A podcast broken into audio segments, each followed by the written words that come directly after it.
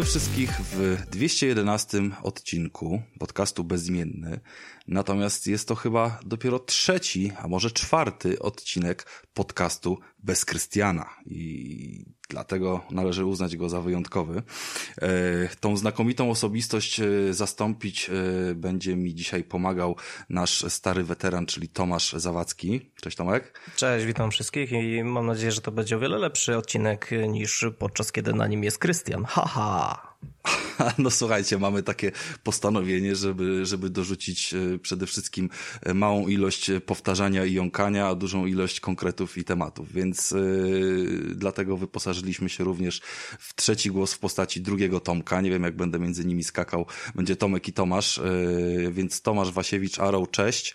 Cześć, cześć, dzięki za zaproszenie. Fajnie znowu móc e, mówić do Was. Tomasz pamiętam, że wspominał kilka razy na naszej y, grupie, czy tam różnych komentarzach w odniesieniu do różnych naszych recenzji, czy, czy to Gran Turismo, czy Horizona, czy chociażby Residenta y, ósemki, że chciałby jakieś disclaimery, disclaimery tutaj wrzucić i swoje opinie pocisnąć po Krystianie przede wszystkim albo coś, to y, czuj się zaproszony, jeżeli chodzi o to, jakby, że to jest właściwe miejsce na to. Nie? Fantastycznie, nie mogę się doczekać. No. Możesz od tego zacząć, bo potem przejdziemy po kolei przez wszystkie recenzje. Ja nie będę tutaj robił jakichś ogromnych wstępów, co, co dzisiaj mamy, bo mamy dużo i będziemy po prostu z tym lecieli na żywo, więc y, będziemy sobie wywoływali tematy. Ale to jest w sumie takie y, po, poniekąd powiedzenie, co u ciebie słychać, co nadrabiałeś i co byś chciał y, no, gdzieś tam od siebie dorzucić jeszcze. Ale zanim Tomek się uruchomi i powie to wszystko, to ja się tak brzydko tutaj wpierdzielę i powiem, że nagrywam ten podcast razem z wami z takiego fajnego miejsca, które się nazywa Landfire p.g. I tym samym pierwszy challenge z naszego posta na Facebooku już zrealizowałem. Haha. Aha, ten challenge, dobra, nawet nie, nie załapałem, dobra, niech będzie. Dobra, no to Tomasz, co, co, co, co, co jest z tymi grami nie tak? Co Krystian e, nakłamał? Znaczy nie, no jakby głównie, głównie mam zarzuty do Residenta Village, e, bo to dobrze, naszym... że nie do Horizona. Kontynuuj. E, po naszym, po naszym poprzednim odcinku wspólnym, e, kiedy właśnie Krystian powiedział, że, że Village to jest w ogóle goty i super gra i jak mogliście nie grać, co wy wiecie o grach, nie grając w Village, postanowiłem jakby mówić, dobra, nie lubię rezydentów, ale się przełamię. E, poczekałem na promkę, wpadła promkę, kupiłem, ograłem i po dwóch godzinach skasowałem, no nie, może trzech godzinach ta gra dla mnie jest tak bardzo zła, że nie zasługuje absolutnie na żadne goty. E, w momencie, w którym polałem sobie odciętą rękę e, z zielonym płynem i przykleiłem ją na ten płyn i pobiegłem dalej, jak gdyby nigdy nic, e, stwierdziłem, że dobra, już widziałem wszystko. zupełnie jakby ta gra jest dla mnie oderwana od rzeczywistości, od jakichś gameplayowych jakby prawideł, które obecnie panują na rynku gier i to, co tam się dzieje, łącznie z y, gonieniem się z wielką wampirzycą w podziemiach dookoła ośmiu kolumn na krzyż i ona nie może nas złapać, a my sobie tak biegamy, biegamy, biegamy, aż ona wybije nam dziurę w ścianie, jest po prostu dramatycznie dziwny i nie wiem w ogóle jak ta gra mogła zyskać taki pogłos, bo... Ale słuchaj, to, to dobrze rozumiem, że inne rezydenty też nie zyskały twojego uznania i zainteresowania, w sensie, że nie grałeś? E, grałem do czwartej części, E, I przyszedłem do czwartej części. Ale do czwartej części wliczając dwójkę, trójkę w remake'u? E, nie, nie, w oryginale. W oryginale. W oryginale. Okay. E, I, I, gdzieś tam no, po prostu mi nie, nie, nie podeszły. Ale tutaj no, to jest dla mnie mówienie, że ta gra jest goty, przy tym co ja widziałem jest dla mnie po prostu jakimś nieporozumieniem, także to ja ci powiem coś z perspektywy e, kogoś, kto wszystkie rezydenty w ogóle ograł tylko na przestrzeni ostatniego roku, które zna. I w tym się zalicza siódemka, potem e, ósemka, a na koniec dwójka i trójka w remake'u. Mhm. I kolejne czwórka, piątka, szóstka, co prawda pamiętające tam okres PS2, ale, ale też gdzieś tam są w kolejce już na dysku, wiesz, odłożone. E, przede wszystkim mm, siódemka i ósemka weszły trochę w inny styl niż, niż był poprzednio, więc e, na pewno można było się czuć trochę, trochę gdzieś tam zaskoczonym, ale zdecydowanie łatwiejsza do zrozumienia klimatem i wszystkim ósemka jest, jeżeli się zna siódemkę. Jednocześnie jest o wiele gorszą grą, jeżeli się zna siódemkę, bo motywy i mechaniki się powtarzają, więc to jest takie trochę, yy, trochę konflikt, tak? Bo, bo lepiej jest zagrać w ósemkę po siódemce, żeby ją zrozumieć, ale gorzej, żeby się dobrze bawić, bo dla mnie była nudniejsza ta ósemka, a dla Krystiana była goty, bo po prostu go zaskakiwała każda rzecz, ale która siódemka, po prostu była skopiowana z Rafale, siódemki. Siódemka to moim zdaniem jest taki bardzo fajny katalizator, bo zobacz, masz tu przykład to Tomasza, który od razu wszedł na głęboką wodę i zaczął od ósmej części, gdzie, No gdzie tam się naprawdę mówię, dużo że dzieje, a się dzieje siódemka dużo. przyzwyczaja po troszeczku i, i, pokazuje, że Siódemka zaraz po- będzie jeszcze więcej, nie? przyzwyczaja i szczerze mówiąc zastanawiam się, chyba to zrobię, chyba to zrobię i powiem, że zaraz rzucę spoilerem takim tłustym, grubym z ósmej części. Myślę, że się nikt nie obrazi i po prostu zwyczajnie przeskrolujcie sobie tam 15 sekund czy pół minuty. Oprócz Otóż Tomasza, nasz- który ma dwie godziny dopiero w grze, no ale okej. Ale powiedział, że skasuje, E, więc wisi mam go w dupie, więc najbliższe, najbliższe pół minu- najbliższa minuta czy pół minuty proszę sobie przewinąć, jak kogoś interesuje ta fabuła. Otóż w ósmej części na koniec dowiadujemy się, że nasz główny bohater faktycznie jest zarażonym tym gównem jakimś i dlatego ma możliwość takiego mm, sklejania się i po prostu trochę nieśmiertelności. No krótko mówiąc jest zombiakiem w dużym uproszczeniu. Okej. Tylko takim rozumnym. No I, dobra, i no to, jakby- to muszę przyznać, że dużo To- by mi pomogło, nie? Dużo by ci pomogło, bo my też, my siedzieliśmy na kanapie i brechaliśmy się z tego niesamowicie, bo ja to grałem ze szwagrem i jakby, kurwa, co to jest z tą ręką w ogóle, jakby wiesz, co to Bo za ja akcja, nie? nie? Ja jakby Ale- nie mogłem, nie mogłem, po prostu nie mogłem tego znieść. Jako osoba, która jeszcze w ogóle teraz y, ma dużego fizia na punkcie e, broni palnej, widzieć gościa, któremu odcinają rękę, on ją przykleja na, kurde, spirytus i za chwilę przeładowuje broń, jakby miał te ręce super sprawne, a jeszcze wcześniej stracił dwa palce w, czy trzy odgryzione przez wilkołaka, no w ogóle No tak jak powiedziałem, jest to, jest to Jak? rzecz, która jest to wyjaśnione, nie będę drugi raz mówił w jaki sposób, ale, ale No należy kumam. się Okej. e, zagłębić i, No to i mówiąc sprawdzić, co szczerze, się tam dzieje. Mówiąc No szczerze, wydaje mi się, wszystkim- że uratowałeś grę dla mnie, bo, bo wiedząc to, myślę, że mogę spróbować do niej wrócić. Możesz Ale spróbować do niej widzicie, wrócić, poza bo, tym Bo to jest taki zły game design teraz się okazuje, bo zobacz, gdyby, gdyby na przykład Tomasz grał w tą grę, e, zobaczył tą scenę, gdzie odpada ręka, następnie on to ją polewa jakimś klejem, przykleja z powrotem do siebie i w tym momencie by wyskoczył wielki czerwony napis. E, jeżeli dla ciebie jest to dziwne i chcesz się dowiedzieć, dlaczego tak to jest, wciśnij yes. Jeżeli nie, wciśnij no. I jakby, wiesz, Tomek kliknął yes, to by pokazał się filmik albo spoiler z końcówki gry i, i, i by mógł teraz, wiesz, pełnią szczęścia grać dalej, nie? Czy w gruncie rzeczy mógłby być jakiś dialog bardziej jakby, bo, bo on przeszedł, przeszedł nad tym wydarzeniem, to było bardzo takie cringe'owe wydarzenie i on przeszedł nad tym do porządku jakby dziennego. On rozmawia z jakimiś innymi ludźmi, ma tam jakieś wsparcie w postaci, nie wiem, choćby tego grubasa, który sprzedaje broń i, i w ogóle jakby, wiesz, wydarzyło się coś takiego, a on stwierdza, dobra, idziemy dalej, Tak. interesuje, interesuje mnie łowienie ryb i łapanie kurczaków bardziej niż to, że właśnie moja ręka funkcjonuje tak, jak y, by się nic nie stało, nie? Więc Dokładnie. Ale- Brakuje tutaj jakiegoś takiego elementu, że chciałbym się dowiedzieć coś więcej, no ale umówmy się, tam potem szukasz swojego dziecka, które jest porozkładane po różnych y, pięciu czy czterech, y, nie wiem jak to nazwać, y, próbówkach, czy tam jakichś innych pojemnikach. I tego dalej szukasz, wierząc, że ono będzie żyło, więc kurwa, jakby co macie tam zaskakiwać człowieku, Znaczy, no. no generalnie ten klimat jest ostro pojechany, bo ja tam za dużo w tego Residenta jakoś nie pograłem, ale to, co zobaczyłem na początku, jak się, jak się wszyscy mm, ci, subwo, ci subbossowie, ci właściciele tych krain spotykają w tej jednej komnacie razem z tą Lady Diamatrescu, czy jak to się tam ona nazywała, to wygląda jak wprowadzenie do jednego wielkiego reality show, gdzie wszędzie są porozwieszane kamery i teraz ty i ci próbuj wyjść z escape roomu, no to rzeczywiście Tak, tu się tak, z Tomkiem zgodzę, że to jest trochę pojechane i kompletnie nie w stylu Resident Evil. Powiem wam, że to trochę wygląda w ten sposób, ale to jest bardzo podobna konstrukcja do siódemki. W siódemce też była chata i, i, i powiedzmy 50% pierwsza lokacja z jednym bossem, a potem e, trzy krótsze lokacje z jakimiś tam mm, kolejnymi subbossami. E, I Wydaje mi się, że to jest taka kwestia, że ale ja mam pomysł na zajebisty klimat, dobra, to go wrzucamy i będzie domek, w którym będą same lalki. A ja mam jeszcze lepszy pomysł, bo będzie stara fabryka, dobra, nie? A potem yy, biorą stażystę, któremu każą to wszystko skleić.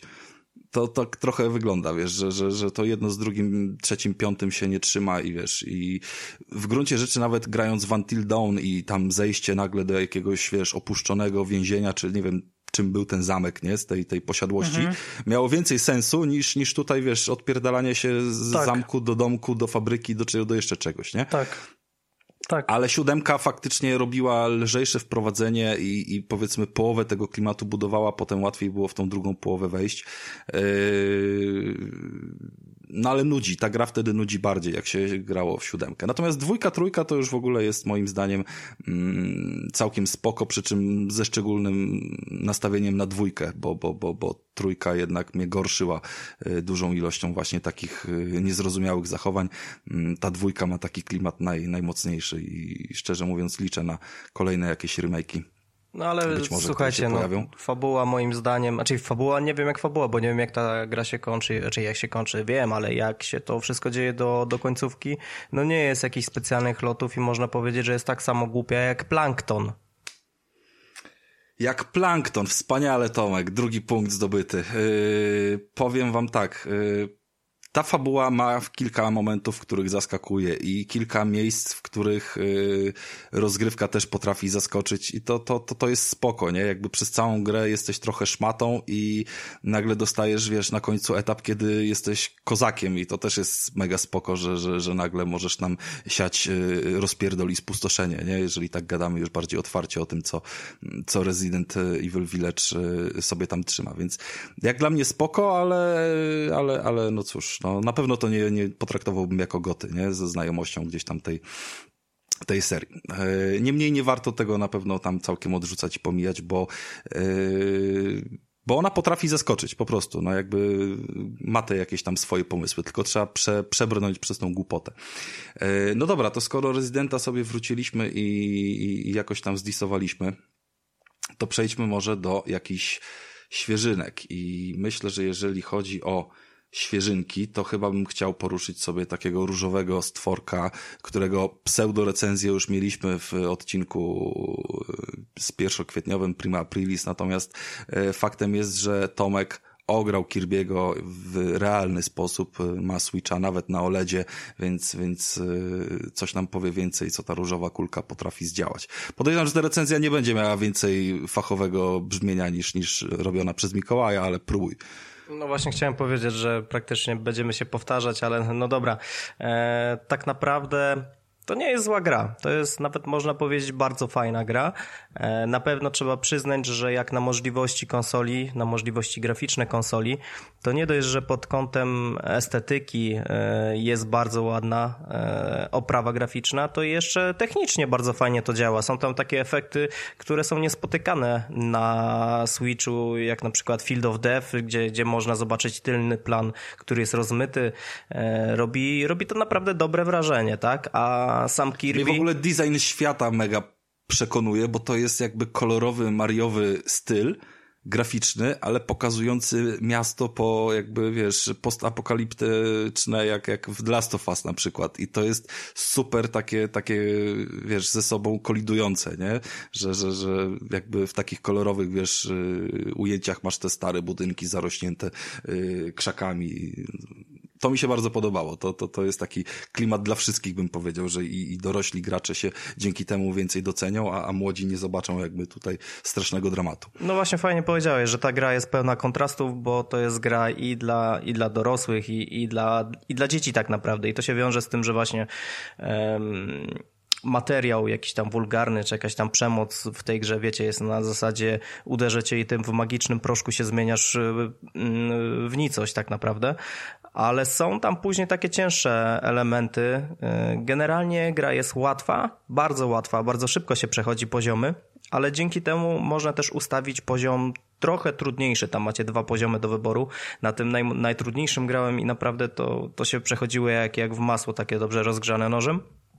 E, dałem troszeczkę dzieciom moim pograć sobie w to. I, no i znudzili się. Znudzili się, nie wiem dlaczego, czy, czy po prostu to nie trafiło do nich, czy, czy jednak ten poziom trudności, bo tam naprawdę się trzyma gałkę do przodu, skacze, drugim guziczkiem się walczy albo pochłania te wszystkie właściwości tych innych stworków i w zasadzie to jest tyle. Przez całą grę nie zrobicie nic więcej, oprócz takiej nowości w tej serii, czyli Big Mouth, to jest, tak to nazwali, czyli wielka gęba i polega to na deep tym... Throat. Deep Throat, tak. E, I polega to na tym, że możecie sobie wciągnąć na przykład auto albo jakąś tam e, maszynę do, do, do vending machine, nie? maszynę do puszek albo jakiś taki mm, podest, który jeździ samemu i się podnosi. No i, i dzięki temu, że jak to sobie powiem, że powiedzmy tak, że pochłoniecie, no to dostajecie jakieś specjalne skille, które pozwalają wam albo coś zrobić na etapie, albo po prostu dotrzeć w niedostępne miejsce i odszukać sekrety. E, jeden minus jest z tym, że to nie jest taki open world, nie jest to sandbox, tylko te konkretne rzeczy do pochłonięcia macie tylko w konkretnych miejscach na mapie i, i tyle. To nie jest tak, że wiesz, pochłoniesz sobie te, ten samochodzik, który można było zobaczyć na zwiastunach gry e, i właśnie tym autkiem przejedziesz całą grę, no bo Niestety, niestety to, to, to by się nie udało. A jak jesteśmy już przy mm, etapie, et, et, etapach, przy level designie, no to tu twórcy już polecieli tak naprawdę ostro po bandzie i tutaj się zaczyna taka malutka trudność, bo można skończyć etap na dwa sposoby. Można go po prostu przejść, albo można go przejść na 100%, tak? I tu myślę, że powinni być zadowoleni wszyscy, którzy są achievement hunterami albo po prostu e, czyszczą gry na 100% bo pomysłowość i miejsca, w których są pochowane takie stworki, których jest na każdej mapie 10, żeby je odszukać, to naprawdę można się nieźle pogłowić, po, podrapać się po głowie. Nie jest to tak, nie wiesz, nie, nie są to takie oczywiste miejsca, gdzie się aż bije po oczach, nie wiem, pęknięcie w ścianie, które wiesz, możesz przebić, tylko nie, rzeczywiście te są wieloetapowe. Może nawet powiedzieć sekrety, gdzie na początku planszy, jeżeli nie wciśniemy jakiegoś ukrytego guzika, to tak naprawdę już tracimy możliwość o znalezienia po prostu e, tego ukrytego stworka są gracze, którzy takie coś lubią. U mnie wyglądało to tak, że pierwsze dwa etapy 10 stworków odzyskane, im dalej w las tam było 7, potem schodziłem do poziomu 5, a już pod sam koniec schodziłem e, z etapami na poziomie odzyskanych stworków w ilości dwóch sztuk i, i, i po prostu i tak z tym się czułem dobrze. Zresztą wiecie, wiecie a jest jaka jakaś gram nagroda za znalezienie jakaś taka nagroda, która jest wartościowa dla samej rozgrywki ze znalezienia tych wszystkich stworków? Wiesz co, tu musielibyśmy się posiłkować internetem i goglem, ale jedyne co zauważyłem i co gra też sama tłumaczę, że im więcej tych stworków się zdobędzie, to po prostu mamy taką wioskę, do której taki hub, do którego wracamy po każdym z etapów i ilość stworków pozwala odblokować nam różne budowle w tej wiosce. Mogą to być na przykład kino, gdzie możemy obejrzeć wszystkie cutscenki, może być to rusznikarz, gdzie możemy sobie... Czyli e, kosmetyka taka. No właśnie mocno. nie do końca, wiesz, bo są takie też miejsca, gdzie rzeczywiście masz rusznikarza i możesz sobie zmieniać e, różne twoje zbroje albo zbroje, w sumie te przebrania, tak, te przebrania, które zdobywasz e, połykając in, inne, in, inne Ale one też potworki. są funkcjonalne? Też, też, czy, czy, czy to dalej jest kosmetyka? Nie, nie, nie, są funkcjonalne, może zmienić całkowicie, na przykład, posłużę się tutaj takim przykładem, na przykład mamy, mamy postać, która strzela z jakichś tam pistoletów, w momencie, kiedy ją pochłoniemy, no to po prostu zamieniamy się w tą postać i możemy strzelać tymi pistoletami, a w momencie, kiedy upgrade'ujemy tą postać, oczywiście, żeby to zrobić, najpierw musimy mm, znaleźć e, blueprinta do tego, a następnie mieć e, odpowiednią ilość gwiazdek, które też się odblokowują podczas przechodzenia poziomów na stówkę e, i dzięki temu blueprintowi możemy te pistolety upgrade'ować, że będą się zamieniały po prostu w karabin maszynowy. Także niektóre, niektóre zdolności pozwalają fajnie, fajnie zmienić podstawowe zdolności odblokowanych stworków i co się z tym wiąże, może do, można dostosować e, tą grę pod swoje preferencje, nie? Są, są zdolności obszarowe, są zdolności, zdolności e, walki wręcz, magiczne, wiecie, no tego naprawdę jest dużo i tutaj fajnie jest, ale tak naprawdę całą grę można przejść z samym golasem różowym e, Kirby i nie podnosić zupełnie i ani jednej, ani jednej zdolności, nie? Hmm. No dobra, mnie trochę to jakby uderzyło, że te, te, te fajne rzeczy, które gdzieś tam były pokazane na trailerze, yy, tak jak powiedziałeś, są tylko pozycjonowane w jakichś tam poszczególnych miejscach, punktach i, i, i tak naprawdę yy, z góry przewidzianych przez twórców, bo często ostatnio się tak yy, zdarza, że jakaś tam fajna nowa mechanika tak naprawdę jest, jest tylko wydmuszką, która gdzieś tam ma yy, dwa czy trzy razy za, zastosowanie, wiesz, dla, dla całej rozgrywki gdzieś tam mocno wpisane w, w miejsce, w którym gdzieś tam sobie twórcy przewidzą i koniec, nie? Że to nie jest taka pełnoprawna mechanika, która, która pozwala na nowo gdzieś tam grę sobie, wiesz, odkrywać i nowe sposoby. No wiem, mm, wiem, wiem o co tobie chodzi, ale tak sobie teraz myślę, mm, co by, co by należało zrobić, żeby po prostu e, całą grę móc przejść, albo dajmy na to już nie całą grę, tylko jakiś konkretny etap, e, na którym znajduje się ta, ta specjalna zdolność, ten, ten Big Mop, no to rzeczywiście powiem Ci tak, że jak na przykład e, zmieniamy się w te auto, no to są momenty na etapach, gdzie to auto po prostu ze względu na swój ograniczony, na ograniczone ruchy, no nie udałoby się Ci po prostu przejść, tak? Mhm. Bo na przykład jak zamienimy się w tą chodzącą maszynę do puszek, no to na przykład ona ma kompletnie e, nieużyteczny skok, a głównym, głównym, głównym, e, główną funkcją te, tego przebrania jest to, że możesz strzelać e, puszkami i rozwalać ściany, więc no, mhm. no jest to głównie sprecyzowane pod konkretne łamigłówki, pod konkretne części etapów, żeby po prostu urozmaicić no, rozgrywkę, bo to są po prostu tylko i wyłącznie urozmaicacze. Ale to krótkie chyba jest ogólnie, co? Tak, tak kojarzę, że główny zarzut był taki, że to jest króciutka gra. Ja też tak myślałem, wiesz, bo y, nasłuchałem się, naczytałem, że to jest naprawdę szyb, szybka pozycja, ale powiem ci, nie wiem, czy mam wrażenie, że po prostu robiłem sobie takie sesyjki przed pójściem spać godzinne albo półgodzinne, ale nawet dobry tydzień z tą grą takiego codziennego grania po jeden, dwa etapy mi zajęło, więc jak na, jak na ten czas to jestem zadowolony, tak? Nie wiem ile Jak mi na ciebie to długo. No nie wiem ile w ogóle mi godzin zajęło, ale miałem w pewnym momencie taki kryzys i powiedziałem, dobra, pierdolę tego różowego stwora, nie chce mi się w to grać, ale jak tylko włączyłem tą grę z powrotem i wiesz, ten cukierkowy klimat, to, to urzekł mnie z powrotem i mówię, dobra, przycisnę, trochę powciągam jeszcze, nie? No dobra, to tak kon kon kontynuując yy, wątek znaczy, kończąc wątek Kirbiego, a kontynuując jakoś, jakoś wątek całego podcastu, powiedziałbym w tym momencie, że do takiej cukierkowej grafiki idealnym kontrastem będzie coś cholernie takiego y, przytłaczającego, czarno-białego i, i poważnego. I chyba coś takiego wpadło ostatnio do Game Passa, aczkolwiek y, nie wiem, czy to właśnie w Game Passie y, Tomasz ogrywał, co? Traktują mi Wyjątkowo tak, wyjątkowo tak. Wyjątkowo e, Game Pass. Tak, tak. Polubiłem się ostatnio z Game Passem. Mm, to jest nazywane jako y, Ghost of Tsushima w 2D, czy, czy to jest właściwie... O nie, nie, nie. Poczekaj, nie, poczekaj, nie, Rafał, jest... Rafał, Rafał, Rafał, Rafał. E, Mikołaj, tego nie wycinaj, ale słyszeliście to, co Tomasz powiedział? Polubiłem się ostatnio z Game Passem i te szybkie przejście Rafała, jakby nikt tego nie zarejestrował. Ja to słyszałem, Rafał, ja to słyszałem i słuchacze też to słyszeli. Ja mam filtr wyciszony w ogóle, nie słyszałem, co on powiedział. to jest takie, wiecie... Nie, ale słuchajcie, jakby... Ja w delegacji się... się nie liczy. Ja, no właśnie, w delegacji się nie liczy, był daleko od domu, no i wszystko wyjaśnione. Ty też jakby masz laptopa i dobrze się spisuje w ten ostatnio. W ogóle na tym laptopie, sorry Tomasz, jeszcze zróbmy takie, takie wtrącenie, bo Luz. Tomek będzie dzisiaj y, technikalia nam trochę tutaj y, z uwagi, że strasznie należy do osób, które ciekawość swoją muszą zaspokajać na różne sposoby. Mm, odnośnie rozwiązań technicznych szykujemy pewną niespodziankę na, na, na koniec tego odcinka, jeżeli chodzi o rzeczy, o których y, być może nie wiecie, y, ale chyba miłym zaskoczeniem było to, jak y, Game Pass ogólnie działa u ciebie w, w, w, na laptopie. Znaczy, e, tak. Generalnie, generalnie jestem też. bardzo zachwycony tym, tą funkcją, e, tylko że przez ten cały czas ja zapomniałem o jednej bardzo ważnej rzeczy. Ja cały czas używałem e, xClouda, czyli granie w chmurze od Microsoftu, e, przez przeglądarkę internetową, a było to spowodowane faktem, że niestety iPhone i iOS nie ma natywnie takiej aplikacji i nie ma możliwości xClouda grać ze, ze względu na e, politykę Apple'a. Dosłownie. No tam nie ma, nie ma dostępu do aplikacji, no. Dokładnie, aż by się chciało rzecz e, Ip Holda. E, idziemy dalej, trzecie słowo już jest zaliczone.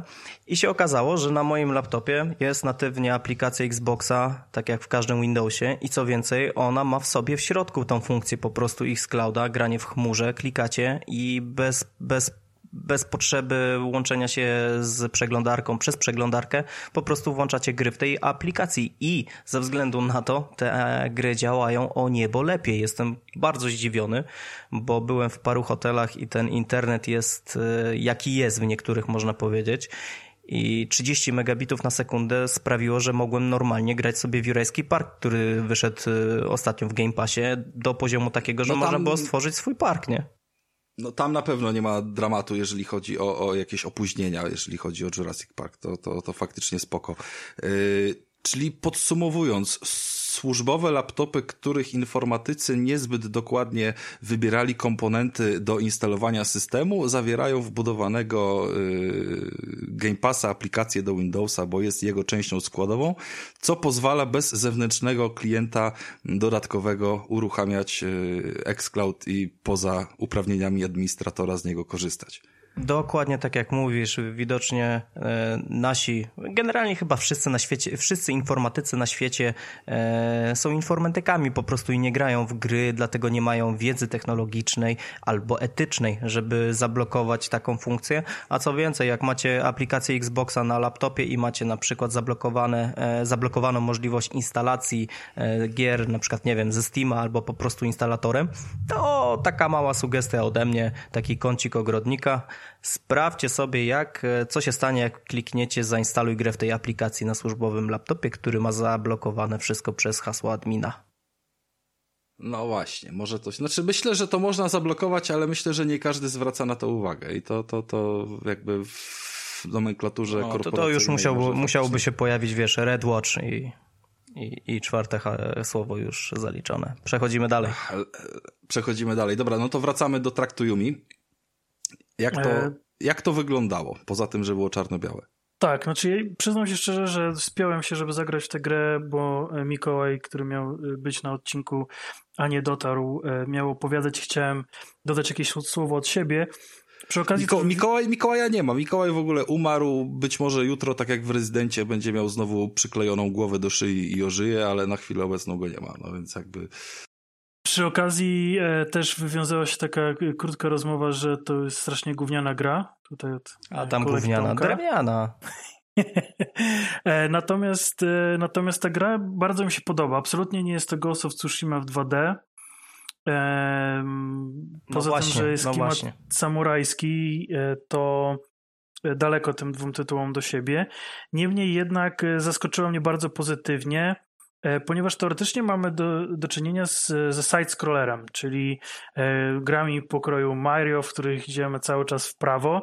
E, tutaj e, troszkę właśnie poeksperymentowano mm, z tymi wymiarami i chociaż e, rozgrywka jest cały czas w dwóch wymiarach, to nie zawsze idziemy z lewej do prawej. Ba, czasem idziemy nawet z prawej do lewej, co już jest totalnym szaleństwem.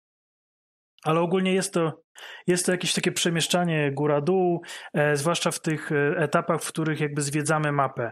E, więc jest tego, więc jest tego mm, szukania jakichś takich znajdziek i e, specjalnych aktywności e, więcej niż tylko właśnie e, przeszukiwanie mapy do kolejnych przeciwników.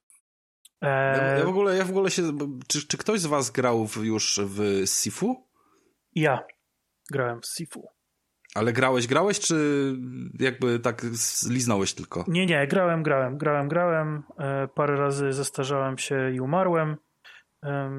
Znaczy tam mechanika oczywiście tego starzenia się powoduje, że to jest inna gra w kontekście budowania postępu, tak? Niż, niż tak. jakaś tam klasyczna konstrukcja i to ją trochę definiuje, ale jeżeli chodzi o samą mechanikę walki i, i powiedzmy bieganie właśnie od lewej do prawej, tak? W, w takim mhm. 2,5D, jak to się kiedyś zwykło oceniać. Y, Pandemonium chyba było taką grą, która w czasach PSX-a y, zapoczątkowała ten styl, czy jakieś Raymany, no to, to to jest właśnie to jest takie, wiesz, y, pierwsze porównanie w moim, w moim jakby odczuciu skojarzenia, że to są podobne tytuły, a nie Ghost of Tsushima. No jakby Okej, okay, tak. Tsushima, Tsushima to jest tak trochę jakby napisać tego mema, wiecie, na kolanie, że y, mamo, mamo, chcę Ghost of Tsushima, mamy przecież Ghost of Tsushima na Xboxie. No. no dobra, ale musimy trochę rozdzielić jedną rzecz, bo Tomek, Tomkowi pewnie chodziło o Ghost of Tsushima po prostu pod kątem klimatu, a, a tobie chodzi pod kątem mechaniki, więc jeżeli chodzi pod kątem klimatu... No, no właśnie to... tak i Tsushima też można właśnie zagrać zagrać w trybie czarno-białym, tak zwanym Kurosawy, tak? Tak, jak I najbardziej. Właśnie pod tą Kurosawę y, traktują mi jest takie najmocniej y, oddane, jeżeli chodzi o, o ten klimat filmów japońskich starych, nie? No właśnie nie. No dobra, to, to nas naprostuj. jakby faktycznie, jeżeli, jeżeli grać w Ghost of Tsushima w tym trybie Kurosawy e, jest w ogóle petarda, polecam. Jasne gry traktują o samurajach, jasne e, można grać z japońskim dubbingiem, więc tych jakby zbieżności jest sporo. Natomiast em, Trek to Yomi to dla mnie jest bardziej tytuł traktujący o jakiejś takiej kaligrafii, o jakiejś takiej jakby bardziej skupiający się na prezentacji i sztuce niż oddaniu czarno-białych filmów Kurosawy. E, czy ogólnie czarno-białych jakiegoś takiego klimatu kina samurajskiego e, ze, z ubiegłego wieku. Mm, Że jednak y, Ghost of Tsushima bardziej gdzieś tam osiadał dla mnie w tych klimatach, natomiast tu bardziej, e, chociaż mówię, jest dużo tych podobieństw, to jednak bardziej skierowałbym się w stronę e, jakiejś takiej prezentacji sztuki japońskiej, kaligrafii, niż oddania klimatu filmowego. No mnie bardzo urzekł ten klimat, jak go pierwszy raz zobaczyłem. W ogóle ja o grze się dowiedziałem z jakiegoś tam zwiastuna e, i potem okazało się, że on będzie nagle w Game Passie, no to wiecie o co chodzi, od razu rączki klaśnięte, zatarte, że zagra, za darmo sobie pogramy. No i tak jak mówisz Tomek, ładnie to wygląda, wszystko fajnie, ale w momencie, kiedy przychodzi nam do pierwszego starcia, no to, to w tym momencie się mocno podrapałem po głowie i, i no i dalej już nie było tak kolorowo, hehe, jeżeli chodzi o, o czarno-białą e, estetykę, nie? A co ci nie pasowało? Znaczy, no jest, no, no Tomek, no grasz w tą grę i powiedz mi, co jest nie tak z systemem walki? Już tam mniejsza z tym, No właśnie- że poruszanie jest ok. Właśnie- No właśnie mi się bardziej podoba niż w Sifu. Bo w Sifu e, te wszystkie te ciosy wydają się takie randomowe. E, blokowanie ciosów wydaje się randomowe. E, mimo spędzenia kilku godzin w tym Sifu, takich ładnych kilku godzin, nadal nie wykminiłem, co robię dobrze, a czego nie robię dobrze. Nie wiem, może jest to, może jakbym zagrał w, w Trek to Yomi na padzie, a nie na klawiaturze, to byłoby inaczej ale grając na klawiaturze na kompie jest bardzo konkretny ten system walki. Wszystkie podpowiedzi, które dostaję, bo tam się odblokowuje też nowe ciosy, e, nowe ataki wraz e, z przeszukiwaniem mapy, E, czyli jeżeli będziemy podążać główną ścieżką, to dostaniemy tylko tam mm, bazowe kombosy w stylu trzy szybkie ataki albo dwa wolne, e, ciężkie, ale jeżeli zwiedzamy, to otrzymujemy dodatkowe jakby kombinacje i wszystkie te kombinacje dokładnie wykonuje tak, jak jest, że tak powiem, w szybkim takim krótkim tutorialu i one działają i potem je wykorzystuje, są różni wrogowie, mają jakby różne typy ataków, te, te, te ataki są związane z tym, jak są ubrani, więc możemy ich rozpoznać, co na kogo działa i to wszystko się spina. Natomiast w Sifu dla mnie to był po prostu chaos i dostawanie w, ryj od Znaczy, nie, wiem, nie wiem Tomek, dlaczego porównujecie, no w sumie Rafał zaczął, nie wiem dlaczego zestawiacie te dwie gry ze sobą, bo one kompletnie się od siebie różnią mechaniką e, i w ogóle gatunkiem. E, w co, no nie grałem. zestawiamy je w kontekście, zestawiamy je w kontekście takim, jak y, odpalasz trailer i, i widzisz pierwsze skojarzenie. Masz y, skupione na walce wręcz w stylu japońskim kung fu, czy, czy jakimś, kung fu jest bardziej chińskie chyba, Tak. y, niż, niż japońskie, ale no wciąż. Y, w 2,5D, tak, bieganym od, od lewej do prawej, no więc jakby jest to podobny gatunek. No, No, okej, patrzeć. no ja tam bardziej w Sifu, z tego co widzę, jak, jak, jak załóżmy Rysław grał, pozdrawiamy Rysł- Rysława, jeżeli nas słucha, no to to jest bardziej e, bijatyka 3D, gdzie chodzimy i gdzie mamy głębiej i możemy po prostu jakoś operować tymi ciosami w przestrzeni, tak? A jeżeli chodzi o, Track to jest po prostu zwykła bijatyka 2D, których jest na rynku bardzo dużo. E, i które to inne gry, system walki, który powiedzmy sobie jest tutaj no 60-70% całej gry, mm, mają dopracowany, czyli płynny, naturalny, taki, który nie męczy. Ja mam tu tutaj po prostu takie wrażenie, że system jest bardzo drewniany ze względu na to, że bardzo fajnie by się pewnie sprawdził jako slasher właśnie w widoku 3D jak Sifu, ale w wydaniu 2D niestety to nie działa. Tak, ja miałem wrażenie, jak grałem e, i walczyłem z postaciami na te miecze. Ok, system opiera się na takim, e, na kontrowaniu i po prostu na timingu, ale mm, miałem wrażenie, że po prostu kontroluję postać z Resident Evil i to do tego z PlayStation 1 jeszcze, tak? Wiecie o co chodzi, że, że to jest y, sterowanie czołgiem, ale w wydaniu 2D. Nie ma na przykład opcji, że jak, jak y, trzymacie w prawo, to postać się wam obróci w prawo. Nie, ona się cofa. Y, obracacie się guzikiem. No i jest to dla mnie bardzo nienaturalne, takie no niekontekstowe i ogromny problem miałem z tym, żeby się przestawić i żeby fajnie mi wychodziła walka w tym, dlatego powiedziałem, nie będę się męczyć w grze, z której nie mam satysfakcji z walki, pomimo naprawdę urokliwej oprawy e, graficznej, tak? No to ja trochę trenowałem e, walkę mieczem e, japońskim e, w ramach zajęć z Aikido i powiem szczerze, że ta postać zachowuje się dokładnie tak, E, jak y, wynika to z dawnych scrolli mędrców japońskich, czyli absolutnie samuraj nigdy by się tak po prostu nie obrócił. Taka, on się właśnie cofa, żeby cały czas być mocno na nogach, cały czas być skierowany e, do przeciwnika jest e, ten klawisz obrotu, który, o którym wspominałeś. Faktycznie on e, działa do, takiej, do takiego świadomego obrotu. Ta animacja jest dokładnie odwzorowana tak, jakby to wykonywał mistrz jakby, jakby tej walki mieczem. Dodatkowo właśnie jednym z tych odblokowywanych ciosów jest backstep i atak, co powoduje właśnie ten obrót od razu z atakiem na, na wroga.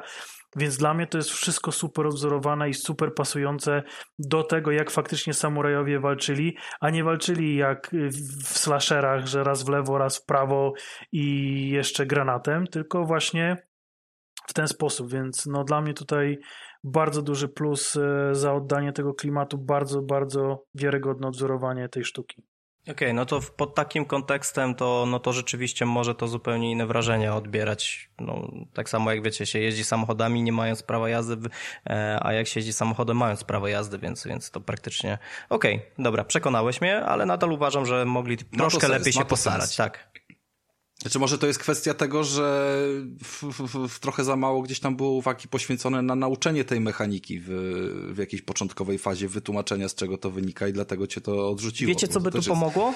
Y, taka, taka, takty, taka, jak to się nazywa taktyka? Nie, taka praktyka, o. Taka praktyka, która jest stosowana w niektórych grach, na przykład, y, nie wiem czy pamiętacie e, Star Wars Force Unleashed dwójkę, czy a chyba to jedynka była? Jedynkę. Force Unleashed y, jedynkę, gdzie zaczynacie grę jako Darth Vader i macie pełen zakres wszystkich mocy, możecie po prostu robić rozpierdol na mapie, wszystkich niszczyć i używać mocy, a potem jest wam to odbierane i stopniowo po prostu przez przechodząc etapy zdobywacie te postaci. I myślę, że tutaj, jeżeli na przykład byśmy zaczęli, i tu było miejsce do tego, y, myślę, że się ze mną zgodzicie, bo zaczynamy jak, jako, jako chłopak, tak, podczas e, chyba jakiegoś tam treningu, to zamiast być tym chłopakiem, moglibyśmy być po prostu e, ojcem i, i, nim sterować i pokazać, jak, jakim można być e, killerem i w momencie, kiedy byśmy stwierdzili fajny system walki, jest on nam odbierane i od podstaw rzeczywiście zaczynamy wszystkie te to nawet tak, umiejętności nawet robić. Shima miała taki początek, że zaczynasz od walki, gdzie masz miecz i wszystkie jakby rzeczy i trochę tak się gubisz w tym jeszcze, ale możesz sobie ponapierdalać, a potem dopiero schodzisz na początek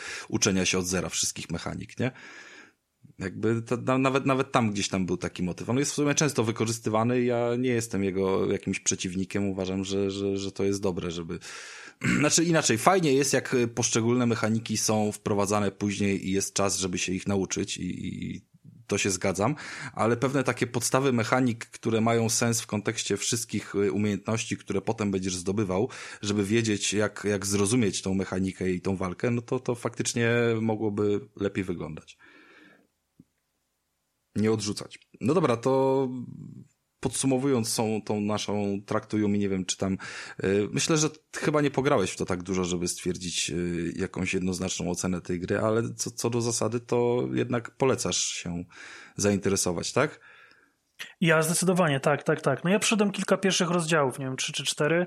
E, mówię głównie, żeby mieć coś do powiedzenia. E, natomiast natomiast no, mnie nie wciągnęło, ja na pewno skończę ten tytuł. E, graficznie jest petarda.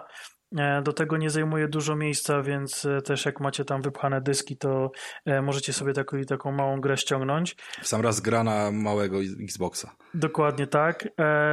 Natomiast no, klimatem, klimatem bardzo mocno oddaje tamte czasy. E, poza tym ja też jestem zakochany w ogóle w japońskim dubbingu, o czym będę miał jeszcze okazję później powiedzieć. Ale w japońskim O, dubbingu będziesz pewnie miał. bardzo dużo słyszysz takich słów jak na przykład Hisoyam. Piąty punkt. Brawo, prawda? No, no jest, Dobry jest, dzisiaj, jest, dobry dzisiaj, jest. jest dzisiaj wyzwanie. Tak, On Tomek fire. lubi, Tomek lubi takie zabawy. Może platynę dzisiaj wbije na tym nagraniu. No zostało nam jeszcze jedno, ale to już zostawię na sam koniec. E, Zostaw na sam koniec, a ja w takim razie przejdę. Bardzo mi się e, podobała ta dyskusja, słuchajcie, o, skoro mamy iść dalej, e, bardzo mi się podobała dyskusja o obracaniu postaci w, jakby poprzez kliknięcie jednego mm, przycisku. I ja sobie ograłem taki tytuł ostatnio. Tomek też go ograł, więc y, będzie mnie tutaj wspierał. Gra jest parodią, natomiast ciężko jest stwierdzić y, dokładnie czego jest parodią, bo, bo tutaj lista się robi dosyć długa. Jakby w pierwszej kolejności należy powiedzieć, że to jest parodia Metal Geara mm, i z zaznaczeniem, że, że w aspekcie wizualnym i, i jakimś tam mechanik to mówimy o tym pierwszym i drugim ewentualnie Metal Gearze z lat 80. z y, NES-a, czy chyba na NESie to było, a nie na SNESie, prawda? Na NESie.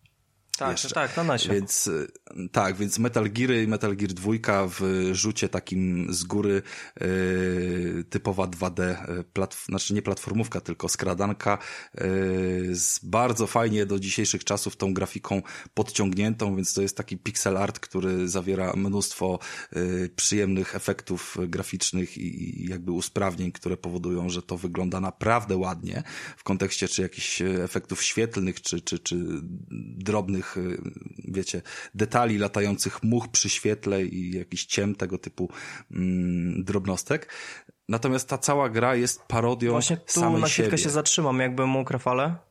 Bo Tak. te screeny na przykład, które można zobaczyć, czy to w sklepie, w e-shopie, czy tam innych sklepach, czy na internecie, e, krzywdzą grę, tak naprawdę, bo Bardzo, bardzo to jest dramat. Jakby ta gra wygląda na żywo, na 65 calach, tak zajebiście, że po prostu w ogóle nie, nie, to nie jest gra, która ma poziom graficzny na zasadzie brzydki pixel art i najlepiej to odpalić na Switchu. Broń Boże, to jest jakby w pełni yy, zasługująca na granie na telewizorze gra indycza i, i naprawdę ilość drobnostek, które tam zostały wprowadzone, na przykład takie, że yy, gdy biegasz yy, po, po, po przeciwniku, który jest ogłuszony, to on się, wiecie, rusza, tak jakbyście przebiegali po jego tym ciele i tak dalej. Jakieś takie drobnostki naprawdę są wypełnione, jakby wypełniają całą grę.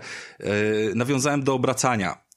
Po, podam wam jeden przykład, jak duży dystans ta gra ma do samej siebie i jak często burzy czwartą ścianę, yy, bo to, że ona jakby parodiuje Metal Geara i ogólnie wrzuca klimat yy, komedii z Charlie Sheenem, której tytułu nie pamiętam, ale jakby takie typowe, wiecie, parodie Rambo i, i tego typu rzeczy, to właśnie tam jest ujęte. Taki taki klimat lat 80., gdzie Velociraptory strzelały laserami z oczu. To jesteśmy bardzo blisko już yy, celu. E, Wyobraźcie sobie, że mamy na, mus- na muszce jakiegoś tam e, naukowca, on stoi plecami do nas, dyskutujemy o, o kwestii tego, żeby odłożył to, co ma w rękach na biurko, po czym każemy mu się obrócić, tylko obróć się powoli. A on mówi, nie mogę się obrócić powoli, jesteśmy w środowisku 2D, więc mogę się obrócić tylko skokowo. Dobrze, więc obróć się dwa razy po 90 stopni. Okej, i on się obraca wtedy, wiecie, tak jak są sprite 2D po dwa razy po 90 stopni. I właśnie, właśnie tego typu detali ta gra jest pełna.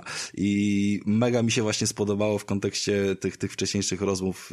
Mnóstwo mam takich przykładów, ale nie będę jakby nimi was zarzucał, bo właśnie poznawanie ich jest najpiękniejsze w mm, przygodzie z Unmetal, bo to jest właśnie tytuł tej gry.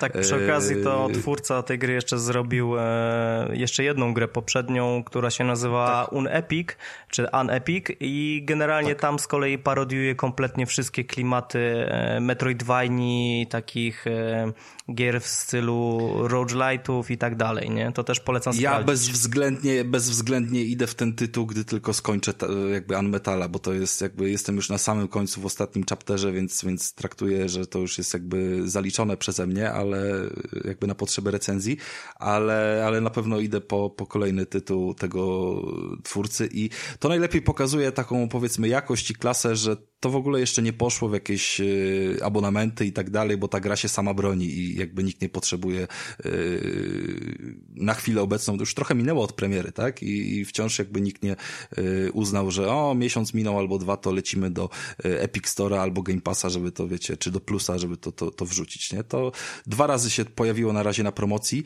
O czym też warto powiedzieć teraz na Days of Play, na Playce można wyrwać go za 38 zł, co jest sporą różnicą, bo w sklepie Xboxa patrzyłem chyba 90 zł stoi ta pełna wersja, yy, więc te 38 jest jak najbardziej, wiecie, no duży zestaw z bonusem z Maca, nie? I, i tyle. A rozgrywki jest spokojnie na, myślę, że 10 godzin, yy, bo, bo trochę jednak się tam trzeba napocić, popowtarzać pewne yy, momenty walki i tak dalej, żeby przez to przebrnąć i raczej nie będziecie się przy tym nudzili, bo będziecie cały czas karmieni właśnie takimi różnymi pysznostkami. Znaczy trzeba przyznać, że e... troszeczkę już tak e, od czasu większej połowy ten klimat e, znaczy klimat nie, klimat tam nigdy nie ustępuje nawet na sekundę, ale chodzi mi bardziej o takie gagi sytuacyjne albo właśnie związane z jakimiś aktywnościami. Nie wiem, czy zauważyłeś, się ze mną zgodzisz, ale tam od tej grubszej połowy tak troszeczkę to mm, się wycisza, ale im bliżej końca gry troszeczkę to wróci, nie? No bo przyznaj, że początek gry, te pierwsze dwa, trzy, no może cztery chaptery, to tam po prostu nie dało się przejść 10-20 e, kroków w linii prostej bez jakiegoś e, fajnego gagu, nie? Nawiązującego do tak, popkultury tak, były, albo gier. Były takie były takie momenty, to bardziej jest kwestia tego, y, jak traktujemy te gagi, bo y, warto powiedzieć, że cała jakby, mm, nie chodzi o fabułę, fabuła to jest jakaś tam, wiecie, klasyczna kina akcji, że musimy uciec z jakiejś bazy i przy okazji wplątujemy się w jakąś grubą aferę. Y, natomiast my jesteśmy przesłuchiwani, tutaj mamy retrospekcję. Jakby jesteśmy schwytani przez jakąś tam służbę rządową, jesteśmy przesłuchiwani i cały czas nasze przesłuchanie wgryza się w grę, czyli przykładowo zrobimy coś, i nagle zaczyna nasza osoba przesłuchująca podważać nasze zdanie. Ale czekaj, mówiłeś przecież, że tam się coś dzieje, nie? Albo załóżmy wchodzimy, wiecie, właśnie pokonaliśmy jakiegoś bossa, albo przeszliśmy przez jakiś fragment, albo e, od trzech ekranów, no bo to jakby rozgrywka wygląda w ten sposób, że wyświetla nam się mm, cały jeden ekran jako plansza, no i możemy z niej wyjść na północ, południe, wschód lub zachód, y, chyba że gdzieś nie ma przejścia. Jak przechodzimy, to się po prostu odpala kolejna y, plansza, natomiast cały etap jako chapter y, pamięta swoje plansze, czyli tam mm, wrogowie zostają ogłuszeni i tego typu rzeczy, jakby wszystko jest zapisane, nie? I przechodzimy przez jedną, drugą, trzecią planszę, nic się na nich specjalnego nie dzieje. Nagle się okazuje, że ta kolejna pusta plansza jest pusta i słyszymy, że ktoś się wtrąca w przesłuchanie. O, musiałeś się czuć bardzo samotny w tych kanałach. I nagle ta opowieść wtedy, y, nie, wcale nie byłem samotny, bo tam właśnie wyskoczył jakiś potwór z mackami, nie? I kurwa, i musimy walczyć w tym momencie ze stworem, bo ktoś pode, powiedział, wiecie, jakąś głupotę na tym przesłuchaniu, więc y, jakby czuć, że ta opowieść jest ubarwiona na potrzeby tego, że gościu zmyśla po prostu podczas y, przesłuchania i to mega się sprawdza dobrze. Urocze Bardzo jest, mi się podoba też. Urocze jest to? tym, Rafale, to, e, że jak ty się już raz złapiesz na tych mackach, e, potem się złapiesz drugi raz na, na czymś jeszcze, to za kolejnym razem, jak właśnie gracie stawia przed takim wyzwaniem wyboru, to ty mówisz, dobra, kurwa, teraz ja ci poka, patera, patera, nie? No i nie, i zawsze, i... zawsze się zrobi w chuja. Jakby ta gra cię zawsze zrobi w chuja. Ja chcę, też powiem o tych mackach, uważam, że to jest właśnie dobrze oddający y, jakby klimat, chociaż, no, no dobra, może za bardzo nie popsuje komuś frajdy. Wyobraźcie sobie, że właśnie walczycie w jakichś tam kanałach z takim y, potworem, mutantem, który gdzieś tam, wiecie, taka góra śmieci, która gdzieś tam wy, wypływa sobie z wody, nie? No i taka góra śmieci, no jakby nie wydaje się zbytnio groźna, bo, bo, bo, bo jest górą śmieci, możemy tam sobie porzucać w nią granatami czy cokolwiek, Yy, I właśnie z, za przesłuchania wpada jakiś komentarz yy, odnośnie tego, że yy, ona nie jest groźna, czy coś w tym stylu. No i nasz bohater mówi, nie, ona miała macki. I w tym momencie mamy pole do wyboru. Takie pola się pojawiają dosyć często i mamy do wyboru dwa, cztery lub sześć. I teraz pytanie do Tomasza Którą odpowiedź byś wybrał? A, ja, a jak ty myślisz? Rzeczywiście, że dwa. No przecież do, to, ja lubię do Tomasza, do Tomasza, do Tomasza, A, Tomek. przepraszam, Jakby, bo ty grałeś. musimy- tutaj numerki ten. wziąć, jeden no, albo dwa. Po, po, waszym, po waszym wprowadzeniu, no to zdecydowanie wziąłbym y, najwyższy ten. Po wprowadzeniu tak, ale normalnie, normalnie Nie, grając. normalnie wziąłbym dwa, no. Normalnie No. grając wziąłbyś dwa i to jest mniej więcej w ten sposób rozwiązane, ci że on mówi, dwa ta tuziny, postać, nie? gdy wybierasz cztery, ona mówi miała cztery pary macek, czyli osiem, nie? Mówisz Mhm. dwa tuziny macek, czyli dwanaście, no, dwadzieścia cztery, wiesz, yy, a sześć to po prostu sześć macek, nie? Więc jakby utrudniamy sobie sami grę po prostu chcąc być yy, sprytniejsi i ładniejsi i w ten sposób bardzo ładnie możemy się yy, bawić. Kilka rzeczy trzeba, jakichś dialogów i tak dalej. Bardzo mi się podobały właśnie sceny dialogowe, które trzeba wielokrotnie powtarzać, żeby znaleźć właściwą ścieżkę, bo są one po prostu tak abstrakcyjne, nie? I, i te dialogi też, też mega, mega tutaj ratują tą, znaczy nie ratują, jakby dają w ogóle cały klimat tej, tej grze. Głos w ogóle naszego głównego bohatera to yy, byłem święcie przekonany, że zatrudnili tam Davida Hatera z, z Metal Geara, bo jest tak dobrze udawany, taki chrapliwy, jak po prostu This is Snake i siema tutaj mamy, wiecie, będziemy, będziemy, yy, będziemy uciekać z więzienia. Mm, No i w gruncie rzeczy nie sposób się jest znudzić. Można się jakby tutaj co prawda czasami zblokować i ja uparcie grałem na poziomie y, medium, czyli takim normalnym, pomimo że wielokrotnie gra sugerowała przejście na easy, bo, bo walki z bossami przede wszystkim y, potrafiły, potrafiły wymagać kilku bądź nawet kilkunastu powtórzeń niektóre. Natomiast to jest też kwestia, że niektóre rozwiązania w tej grze, przez to, że ona jest taką właśnie, wiecie, wydającą się na prostą 2D gierkę, yy, to traktujemy ją jakby to był stary tytuł, który zawiera małą ilość tutaj yy, powiązań, mechanik i, i, i tego typu rzeczy. A tak wcale nie jest. Jest właśnie bardzo dużo różnych yy, prostych rozwiązań, na które trzeba wpaść dopiero po jakimś czasie. Podejrzewam, że każdy będzie tutaj jakby miał swoje doświadczenie w tej kwestii, mm, czy wpadnie od razu na jakiś pomysł, który mu uprości rozgrywkę, czy dopiero gdy gra mu sama pokaże rozwiązanie, bo, bo jakby tak jest. Ale no jakby chodzi o pewne banały, że, że powtarzałem pewien motyw, załóżmy pięć czy sześć razy, yy, próbując jakiegoś takiego trudnego rozwiązania, bo gra nie komunikowała mi, że robię źle, tylko jakby sugerowała, że o, dawaj, dasz radę, dasz radę, na pewno tamtędy przebiegniesz, nie?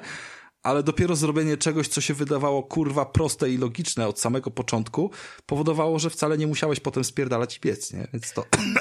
No wydaje mi się właśnie, że tak jak powiedziałeś, że gra nie sugeruje ci, że robisz coś źle i to jest duży plus tego, bo wydaje mi się, że tak naprawdę, żeby rozwiązać jakieś zagadki środowiskowe, czy żeby po prostu posunąć fabułę e, do przodu i grę, e, to jest tylko jedno rozwiązanie, ale naprawdę gra fajnie to kamufluje i daje, daje ci takie poczucie, dobra pomyśl, na pewno, na pewno dojdziesz do wniosku, co tu trzeba zrobić, nie? Więc pod tym kątem ta gra... Tak Czy na, jak... pewno, na pewno są miejsca, gdzie jest kilka rozwiązań i są miejsca, gdzie jest tylko jedno rozwiązanie. I ja pisałem ci na privie o jednym miejscu, w którym e, uparłem się i przeszedłem je przez, e, że tak powiem, e, dobry, szybki sprint Mhm. z dużą ilością uników i był to styl takiego ninja z, wiecie, z No tak. Metal Geara. E, a okazało się, że rozwiązanie jest no, o wiele prostsze i Ale tutaj mówisz o walce, typowo o walce i tam rzeczywiście możesz podejść na wiele różnych sposobów, a mi chodzi właśnie, żeby po prostu jakieś tam etapy, gdzie masz tą zagadkę środowiskową, gdzie musisz coś konkretnego tak, wykonać, tak, tak. to jest tylko jedno rozwiązanie, ale mimo wszystko gra Tak. daje ci takie e, poczucie, że, że niby jest więcej ścieżek i jak wpadniesz na to jedyne oczywiste rozwiązanie, to się czujesz takie jak pomysłowy Dobrowin, nie? Takie ho, ho! Dokładnie. I jest to ogromnie satysfakcjonujące, więc, więc y, jest mnóstwo rzeczy po prostu podczas tej rozgrywki, które y, dają ci tą satysfakcję, że y, chodzisz sobie, chodzisz, y, mijasz elementy, które wydają ci się, że są tylko tłem na mapie, i dopiero potem nagle gra odkrywa przed tobą, że y, ty musisz się cofnąć, bo to wcale nie były elementy tła, tylko trzeba teraz coś z nimi zrobić, nie? Albo coś w tym stylu, bo, bo jakby traktujesz to wszystko jako, wiesz, że nauczyłeś się na początku, na pierwszym ekranie, właśnie od tego miałem zacząć moją wypowiedź, że ta gra od samego początku pokazywała, że mm, będzie cię uczyła, w jaki sposób y, należy rozpoznawać obiekty, nie? Y, wyjście, wyjście jakby z pierwszego, w ogóle budzimy się w celi i słyszymy jakby wiecie, naszego, naszego bohatera, który opowiada y, o wydarzeniach, jakie tam go spotkały, że musiałem uciec z celi, więc y, postanowiłem, że zdobędę papier toaletowy i drut, nie? No i idziemy do y, tego, do sedesu. I ten sedes rozwalamy z piąchy i zdobywamy w ten sposób papier toaletowy. No bo jedyną czynnością, którą nasz bohater może robić, to jest uderzanie z pięści lub y, turlanie się lub używanie przedmiotu, który mamy w, w equipmencie, nie? Więc tylko te pięści nam pozostają. Ja byłem no bardzo co, zawiedziony, nasz... że nie było nigdzie ketchupu, wiesz, nawet tak dla draki, że, że dostajesz ketchup i mówisz, oho, to już wiem, co trzeba zrobić, jakiś głupi, głupia rzecz się dzieje, jak używasz ketchup. Ale Tego pudełka były, pudeł, ale pudełka, pudełka były, tak. pudełka ci wysłałem i to właśnie w bardzo ciekawy sposób się gdzieś tam pojawiły. I teraz tak, yy, chodzi, chodzi o klimat, nie? Że rozbijamy sobie z piąchy ten sedes, to jakby tego gra nas uczy, ale nasz przesłuchujący komentuje, ale dlaczego rozwaliłeś ten sedes? Bo przecież jakby nie mogłeś po prostu podnieść tego papieru toaletowego? O, to jest wszystko kwestia tego, czy przeżyjesz, czy zginiesz. I jakby kurwa wiesz, tego typu czerstwy tekst musi paść w takim momencie, nie?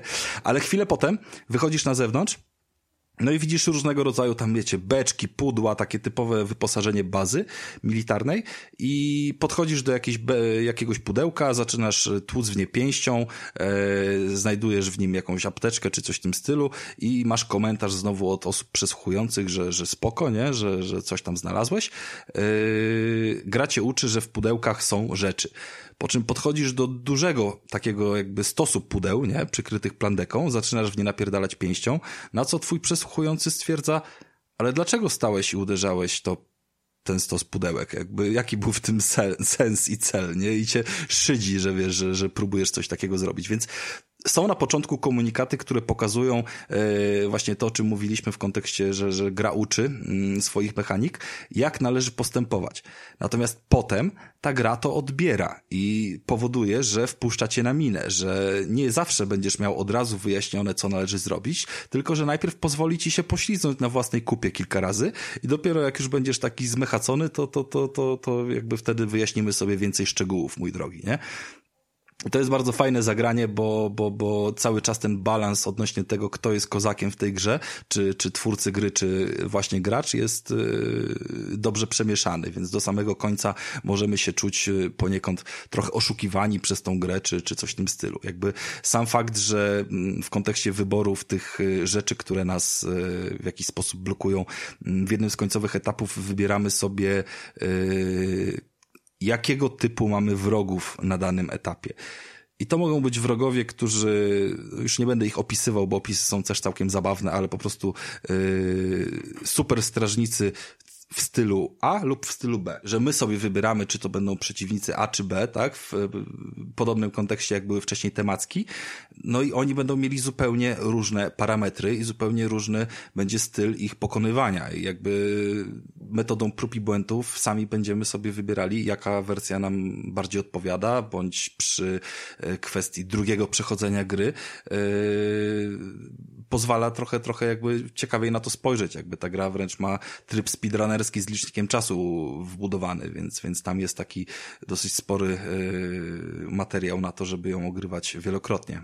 Rafał, ale ten e, wybór, o którym wspominasz, że możesz go jakby, możesz sobie zmienić w ramach danej rozgrywki, to jest na zasadzie loada, czy to zależy, gdzie masz loada, wiesz? To zależy, gdzie masz loada, bo ogólnie y, savey robisz sikając.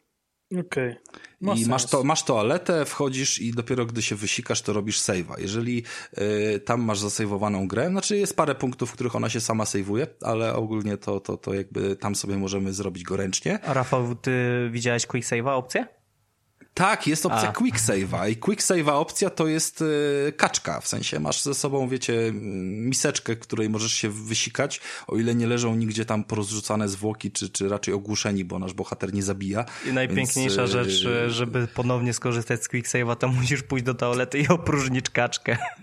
tak, dokładnie, musisz, masz pełną kaczkę i musisz ją w, w, opróżnić w tym, w, w sedesie, czy też w zasadzie to jest e, pisuar. no, w pisuarze opróżnisz i wtedy masz wyczyszczony slot na, na quick save'a. Co więcej, bardzo, ja w ogóle się zblokowałem w jednym momencie, bo był jeden moment, który wymagał, yy, yy, podobnie jak Mikołaj opowiadał przy MGS-ie, jakiejś określonej ilości yy, granatów zagłuszających. Ja te granaty zużyłem i nie miałem opcji przejścia, Natomiast y, te granaty były wcześniej przy normalnym save'ie, ja zrobiłem quick save'a, który mnie blokował. Możemy niezależnie od siebie wczytywać y, save'a i quick save'a i to jest akurat bardzo spoko, że, że o taką mechanikę też zadbali y, gdzieś tam podczas, podczas tworzenia tej gry. No i słuchajcie, no jakby co, co tu więcej powiedzieć? No festiwal dobrego humoru, naprawdę rozgrywka jest wymagająca w wielu miejscach, plus jeszcze dwa poziomy trudności wyżej od tego, który już mi sprawiał jakieś wyzwanie i więc jakby jest przestrzeń do masterowania, jeżeli ktoś się czuje yy, z tym dobrze, żeby, żeby gdzieś tam kilka razy coś takiego ograć. Yy, I przede wszystkim jest to uczciwa gra, jakby kwestia mechaniki, którą, yy, którą jakby, która jest tutaj zapro, zaprogramowana, jest bardzo uczciwa, jakby wszelkie hit pointy, jakby nie miałem żadnego problemu ze spadaniem ze skarb, z yy, pociskami, które trafiają lub nie trafiają, bo za każdym razem było to wręcz wyliczone co do piksela i po prostu było uczciwie powiedziane, no nie trafiłeś, bo zjebałeś, bo spudłowałeś, tak? To, to nie była kwestia tego, że ktoś coś źle tutaj w silniku gry zrobił. Nie wiem, czy tam miałeś jakieś sytuacje, które by to podważały, ale ja nie odniosłem tutaj wrażenia, że coś jest nie tak, jakby przy każdej z walk, które które, gdzieś tam się pojawiały. Nie, no gra jest bardzo, bardzo dobrze przemyślana i zastanawia, zastanawiam się, jak wyglądały backtesty albo wiesz, przechodzenie tej gry przez, e, przez jakichś game testerów, bo no, autor i, pomyślał tu praktycznie o wszystkim, ale był taki moment, y, ale chyba to też jest zrobiona taka podpucha, że po prostu udało mi się e, wysadzić samego siebie, po prostu łącząc przedmioty we kwipunku, tak? Tak, oczywiście, że tak i to jest podpucha dlatego, że to masz powiedziane w dialogu wcześniej, że o, spoko, łącz sobie chemikalia, tylko pamiętaj o właściwej kolejności, jakby wiesz. Yy, no dobra. Granie jest krótka. Ja byłem przekonany, że ona się skończy szybciej i tak naprawdę trzy popołudnia spore przy niej spędziłem i te, te 10 godzin yy, myślę, że śmiało się wbiły, wbiły jak nie więcej, jak na 40 yy, złotych, które obecnie są w promocji i podkreślam, do, chyba do 6 albo do 8 czerwca są te Days of Play, w której ta cena na playce się trzyma, więc yy, nie żałujcie, bo to jest naprawdę prawie nic jak za ten tytuł. Mam nadzieję, że do, do Game Passa to też wpadnie, albo na przykład się pojawi po prostu analogiczna promka na, na sklepie MS Store'a dla tych, którzy playki nie mają. Eee, jak dla mnie to jest, jeżeli chodzi o indycze środowisko, tytuł obowiązkowy. Naprawdę tak dobrego indyka dawno nie widziałem i bardzo się cieszyłem jakby, bo ogrywam też inną grę, która też nie jest AAA-em, chociaż no większy budżet na pewno miała niż, niż Unmetal. Yy, i tam mnie strasznie bolało to, że od strony technicznej była duża rozbieżność między tym, co chcemy zrobić, a co potrafimy zrobić. Na co nas stać, a na co nas nie stać. Jakby aspirowanie do, do bycia czymś więcej.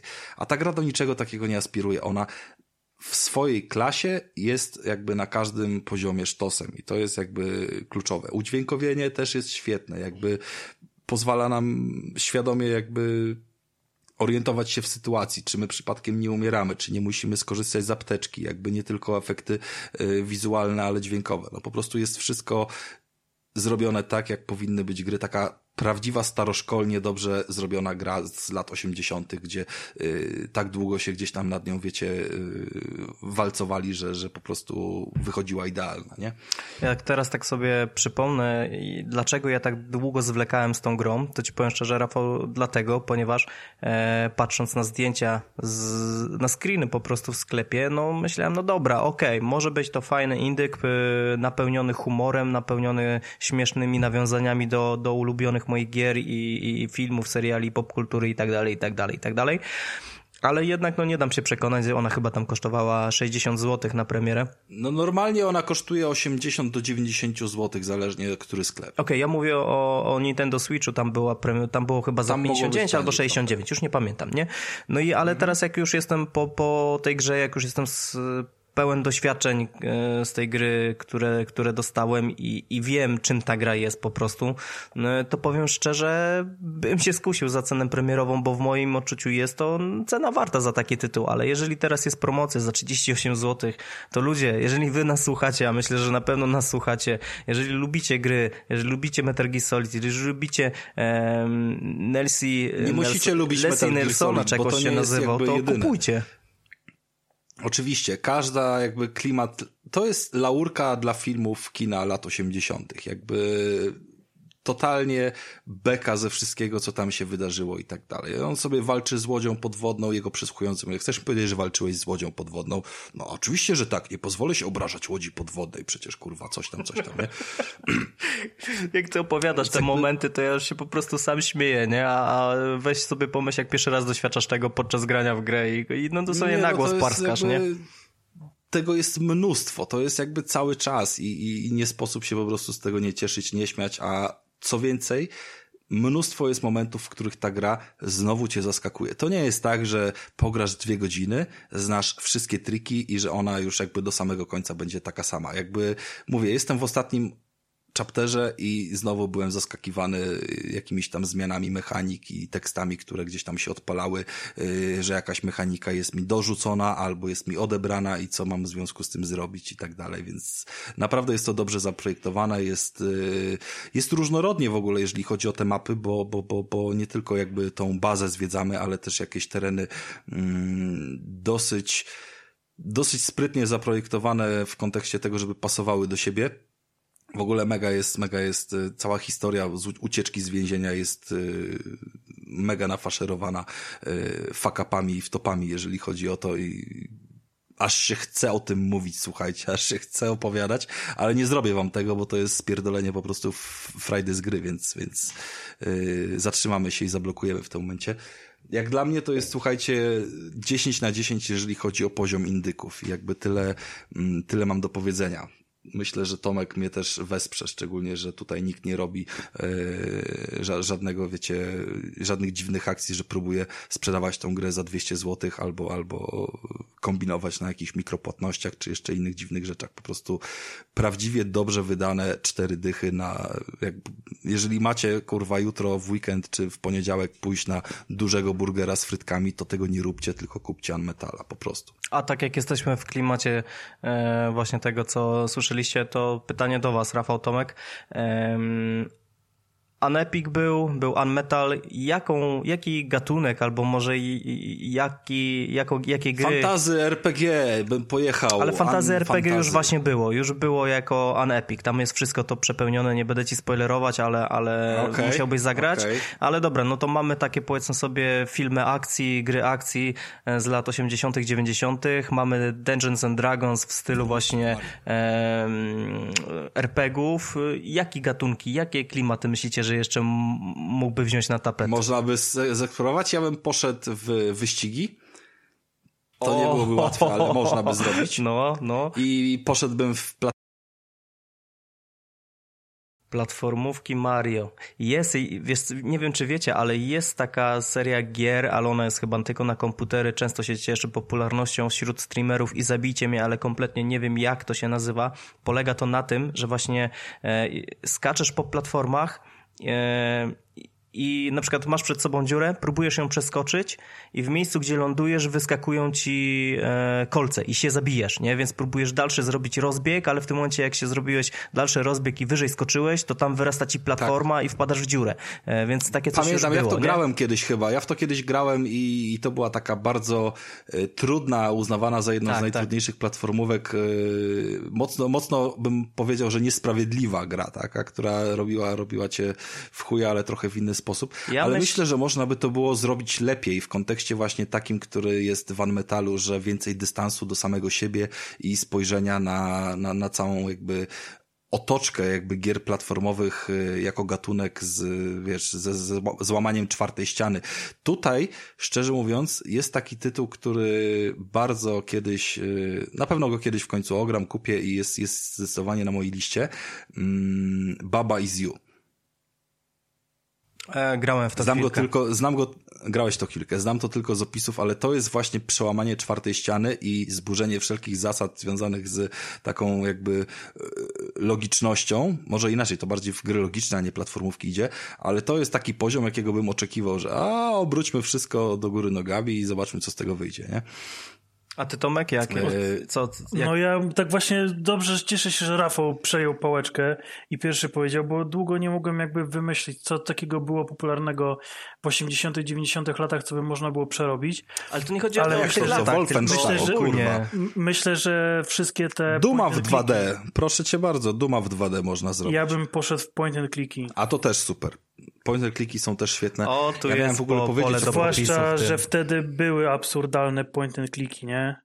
I to, co tam trzeba było robić w tamtych grach, to myślę, że teraz y, powiedzmy obecna młodzież miałaby problem, żeby wykumać. No właśnie ostatnio mówiłem, nie wiem czy słuchałeś tego odcinka, ale ja ostatnio y, nadrobiłem mm, dwa czy trzy point and clicky, y, z, czego, z czego pierwszym był Książę i Tchórz, a drugim Różowa Pantera. I Bardzo tam jest bardzo dobre tytuły i, i jakby fajnie, że w ogóle są dostępne też na Gogu i można sobie po prostu je ładnie kupić, odpalić i to wszystko działa naprawdę spoko. Mm, na PC tak oczywiście. I niesamowicie one się dobrze zestarzały, jakby wciąż dają mnóstwo frajdy. Nie twierdzę, że jest łatwo je przejść bez wspomagania, bez jakiegoś poradnika, ale w gruncie rzeczy te poradniki, jeżeli nie czytamy od razu całego, tylko malutkimi kroczkami gdzieś tam, gdzie się zblokujemy, mm, to proszę bardzo, a dalej zostawiają jakby samymi swoimi dialogami i historią bardzo dużo pozytywnych wrażeń. I myślę, że point and clicka też można by było dobrze przerobić, tylko wymagałoby to naprawdę dużej ilości rozwiązań. Ja bym sobie to wyobraził w ten sposób, że ten point and click nie, nie reaguje w, wiecie, na każde błędne kliknięcie, błędną propozycję w sposób nie mogę tego zrobić, nie mogę tego zrobić, nie mogę tego zrobić, tylko że wszystkie te opcje są y, nagrane w taki właśnie prześmiewczy sposób, że no, chyba cię pojebało, że włożę ten kluczyk do tej dziurki, nie? No właśnie o czymś takim Yy, dokładnie myślałem. to mogłoby się sprawdzić i powiem więcej, jakby tutaj wybieramy sobie w Unmetalu sporo y, różnych opcji, znaczy sporo rzeczy, które znajdujemy. Możemy je wybrać do ekwipunku. Ja do dziś nie wiem, które rzeczy, znaczy nie, jak, jak należy zastosować niektóre rzeczy, które znalazłem. Bo, bo były takie, na przykład oko mm, czyjeś, takie wiecie, sztuczne, jak ktoś miał oko. I do dzisiaj nie wiemy, dlaczego ono zostało wyjęte. I po co, co robi w moim ekwipunku. I jakby jaki jest jego cel zastosowania, kurwa, nie ma, nie ma, jakby podczas, podczas wywiadu zostało powiedziane, że on, dobra, nie powiem, co zostało powiedziane, bo to jest w sumie spoko, ale kurwa, nie ma kompletnie jakby najmniejszego pola do popisu, żeby sprawdzić, do czego toko jest i być może w którymś miejscu jest jakiś sekret, bo każda mapa ma tam swoje dwa, trzy sekrety do odkrycia, gdzie faktycznie należy to oko mieć w ekwipunku i gdzieś tam je włożyć, żeby wydarzyła się jakaś kolejna akcja, więc to jest kolejna przestrzeń do tego, żeby w sposób właśnie taki przygodówkowy y, tą grę jeszcze zeksplorować i te sekrety spróbować odkryć, nie? Albo chociaż, mm, nie wiem, złapać jakiś poradnik, y, który powie, gdzie należy te sekrety y, z, zużyć, żeby po prostu no nie wiem, zobaczyć, co tam twórcy dla nas przygotowali, bo spodziewam się jakby tutaj całkiem ciekawych rzeczy. Yy, więc to by było dobre. Myślę, że to jest, to jest przestrzeń do zagospodarowania, zarówno point and clicki, jakiś może taki prosty FPP shooter w stylu Duma i, i, i ewentualnie jakieś e, wyścigi, ale, ale nie takie typowe, że, że, że ten, tylko karierowe, takie wiecie, w, w klasycznym stylu, niech to będą, że mechanika wyścigów jest tylko częścią jakby tej gry, tylko cała jakby jeszcze otoczka tutaj robi y, dużo w kontekście, nie wiem, tworzenia ekipy, kupowania aut, czy tam tuningowania ich czegokolwiek. Naprawdę można by było dużo tutaj dobrego zrobić. Tomek, 10 na 10, co? No moim zdaniem tak, bo taki niespodziewany indyk naprawdę... No jest to naprawdę dobra gra, tyle. Po, powiedział, powiedziałbyś, że ta gra zrobiła fisting na skali ocen windy, czy jakby tutaj... E, oczywiście, że tak i bardzo ładne zaliczenie kolejnego, kolejnego punktu. Najlepsze jest to, że sam siebie sfistingowałeś moim zdaniem. Trochę tak. Nie, nie jest to łatwe zadanie, ale widzisz, lubię wyzwania. E, no dobra, to skoro Unmetal należał mocno do nas, to obudzimy trochę Tomasza i przejdziemy do gry drugiej w kolejności, jeżeli chodzi o y, ich wagę i istotę na, na, na liście dzisiejszego odcinku. Ghostwire Tokyo, ekskluzyw y, na Playkę, no i oczywiście pecety. Y, co ciekawe, drugi tytuł wydany przez Bethesdę, który nie trafił jeszcze na Xboxa, a jest ekskluzywem na Play. Dobra, to panowie, to wiecie co, wy tu se posłudźcie, ja sobie pójdę piwko nalać, nie krępujcie się, Xbox nie, idzie ja... teraz usiąść, nie? Ja szczerze mówiąc jestem, ja, ja bym tą grę kupił na premierę bez najmniejszego problemu, tylko że ona mnie do siebie nie przekonała, jakby, pff, wiesz, była na to przestrzeń, więc ja jestem bardzo ciekawy tej opinii i recenzji, tym bardziej, że, że kilku znajomych mówiło całkiem jakieś tam dobre słowa, ale no ja, ja z tą Japonią tak nie do końca jestem po drodze i, i nawet Tsushima, którą próbuję ogrywać, to mm, no nie, nie sięgam do niej z taką chęcią jak po, po Horizona, więc y, jestem ciekawy, czy Tomasz tutaj jest w stanie nam coś, coś dobrego powiedzieć o tym tytule i czy on został już też naprawiony w kontekście jakichś tam niuansów, które od początku jakby tłamsiły tą grę. Dawaj, jedziesz. Znaczy ja grałem w Ghostwire Tokyo na premierę, więc mówiąc szczerze nie, nie śledzę, co się z tym tytułem działo. No to nie wiem też, jak e, na PC to działało, e, no ale na PS5 śmigało aż miło. E, właściwie... Ale jak śmigało aż miło, bo jakby nie sposób o to nie zapytać. Tam jest sześć trybów graficznych w podstawowej wersji, kurwa, na PS5. To jak znaczy może... ja, zawsze, ja zawsze gram w, w trybie premiującym e, grafikę. Czyli, no okay, czyli, ale no czyli to, grafa to, to, to, na maksa. To i... chcesz powiedzieć, że tam nie było spadków poniżej 30 FPS-ów? Przecież kurwa, U mnie nie było. Wiedzą. U mnie nie było. U ciebie nie było. Nie. Dobra. Nie, naprawdę, naprawdę nie było żadnych, żadnych problemów, jeżeli chodzi o, e, o te kwestie techniczne. Przeszedłem, no nie wiem, 5-6 wieczorów, gdzieś tyle mi zajęło e, przejście, przejście całości. No dobra, to od początku, co to kurwa jest w ogóle? To jest e, Far Cry 3 dla fanów Japonii. Okay. Czyli e, biegasz i zamiast wież w radiostacji, radiostacji przejmujesz bramę Tori które są ważne w, w kulturze japońskiej.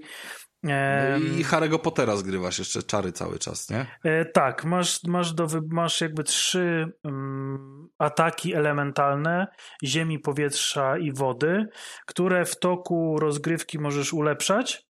E, ale w nieznaczny sposób. Raczej jest to zwiększenie obrażeń, czy dodanie powiedzmy e, jednego pocisku więcej, e, że zamiast dwóch lecą trzy, a nie są to jakieś nie wiadomo jak wielkie zmiany. No i alternatywne chyba jeszcze. Tak, no do tego jest łuk, albo jeżeli kupiliście grę przedpremierowo lub w wersji deluxe, to um, ten łuk wraz ze strojem można zamienić na kunai, czyli takie noże do rzucania. Um, I e, macie talizmany. Talizmany e, trochę jakby wspomagają walkę, że na przykład stanują wroga e, albo albo zwiększają jakby obrażenia, więc w jakiś sposób tak jakby, jakby pomagają wam, wam w tej walce. E, natomiast e, no tak naprawdę no jednak te, te, te trzy główne ataki to jest to, co jest najważniejsze, zwłaszcza, że one się odnawiają po prostu poprzez eliminację e, demonów, które nawiedziły Tokio. Główną siłą tego tytułu dla mnie był po pierwsze japoński dubbing, o którym wspominałem wcześniej. I to, że właśnie tę grę można było z tym dubbingiem przejść.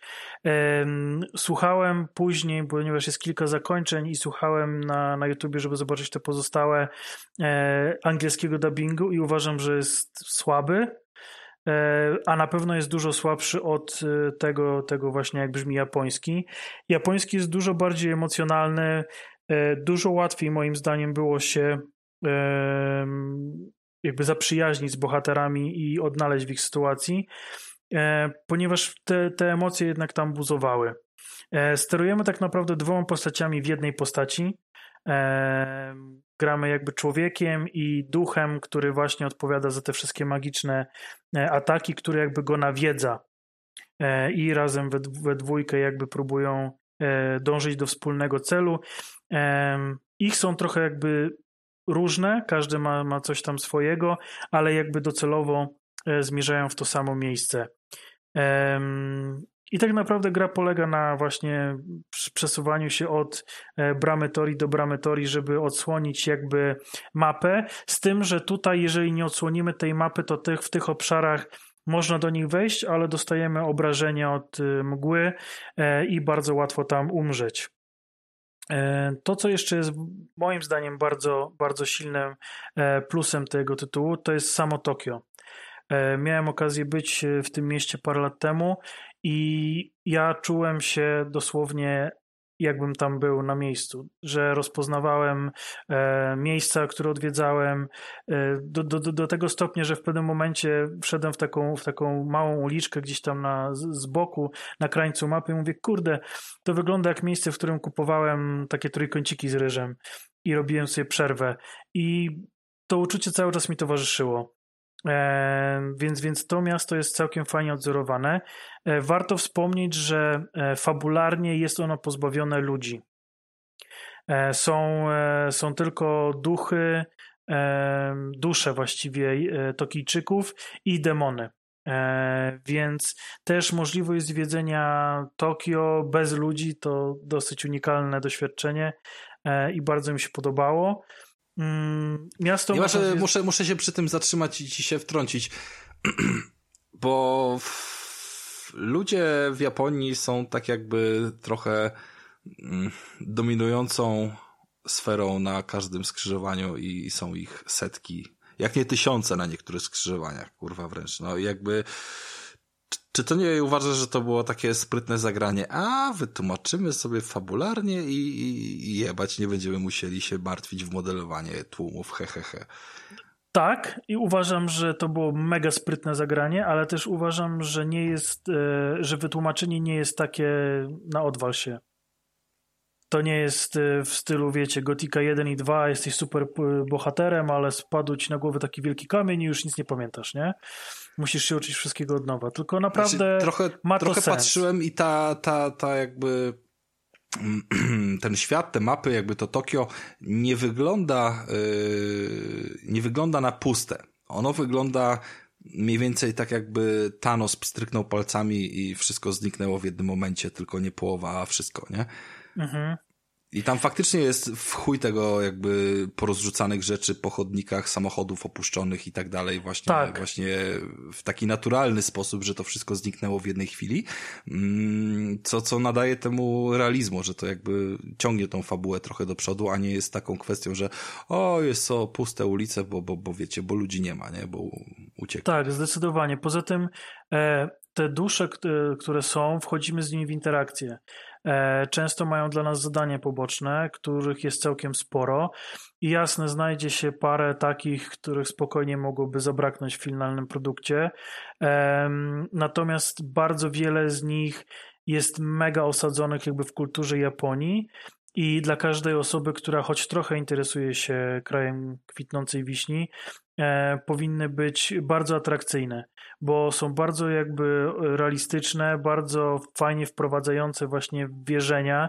Były już takie próby, jak na przykład Nio, e, gdzie też tam były jakieś tam próby w, w, wprowadzenia tego zachodniego odbiorcy, nazwijmy to, e, w, w japońską kulturę demonów, ale mam wrażenie, że tu jest tak to lepiej zrobione, bardziej, mm, bardziej sensownie, bardziej fabularnie, bardziej rzeczywiście.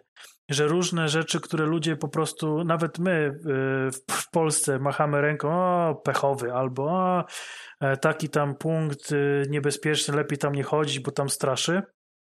A tutaj się okazuje, że faktycznie straszy i to nie byle co i jeszcze musimy to przepędzić, więc, e, więc bardzo fajnie moim zdaniem to zrobione.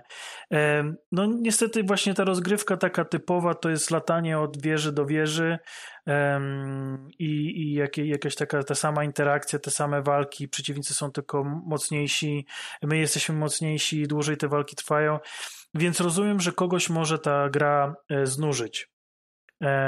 Mnie trzymało właśnie jakby, jakby to obcowanie z tą kulturą, e, dowiadywanie się właśnie jakichś takich szczegółów i, i, i główna fabuła.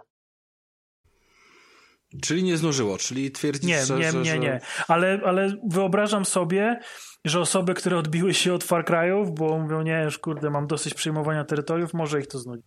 Wiesz od czego ja się bo... odbiłem?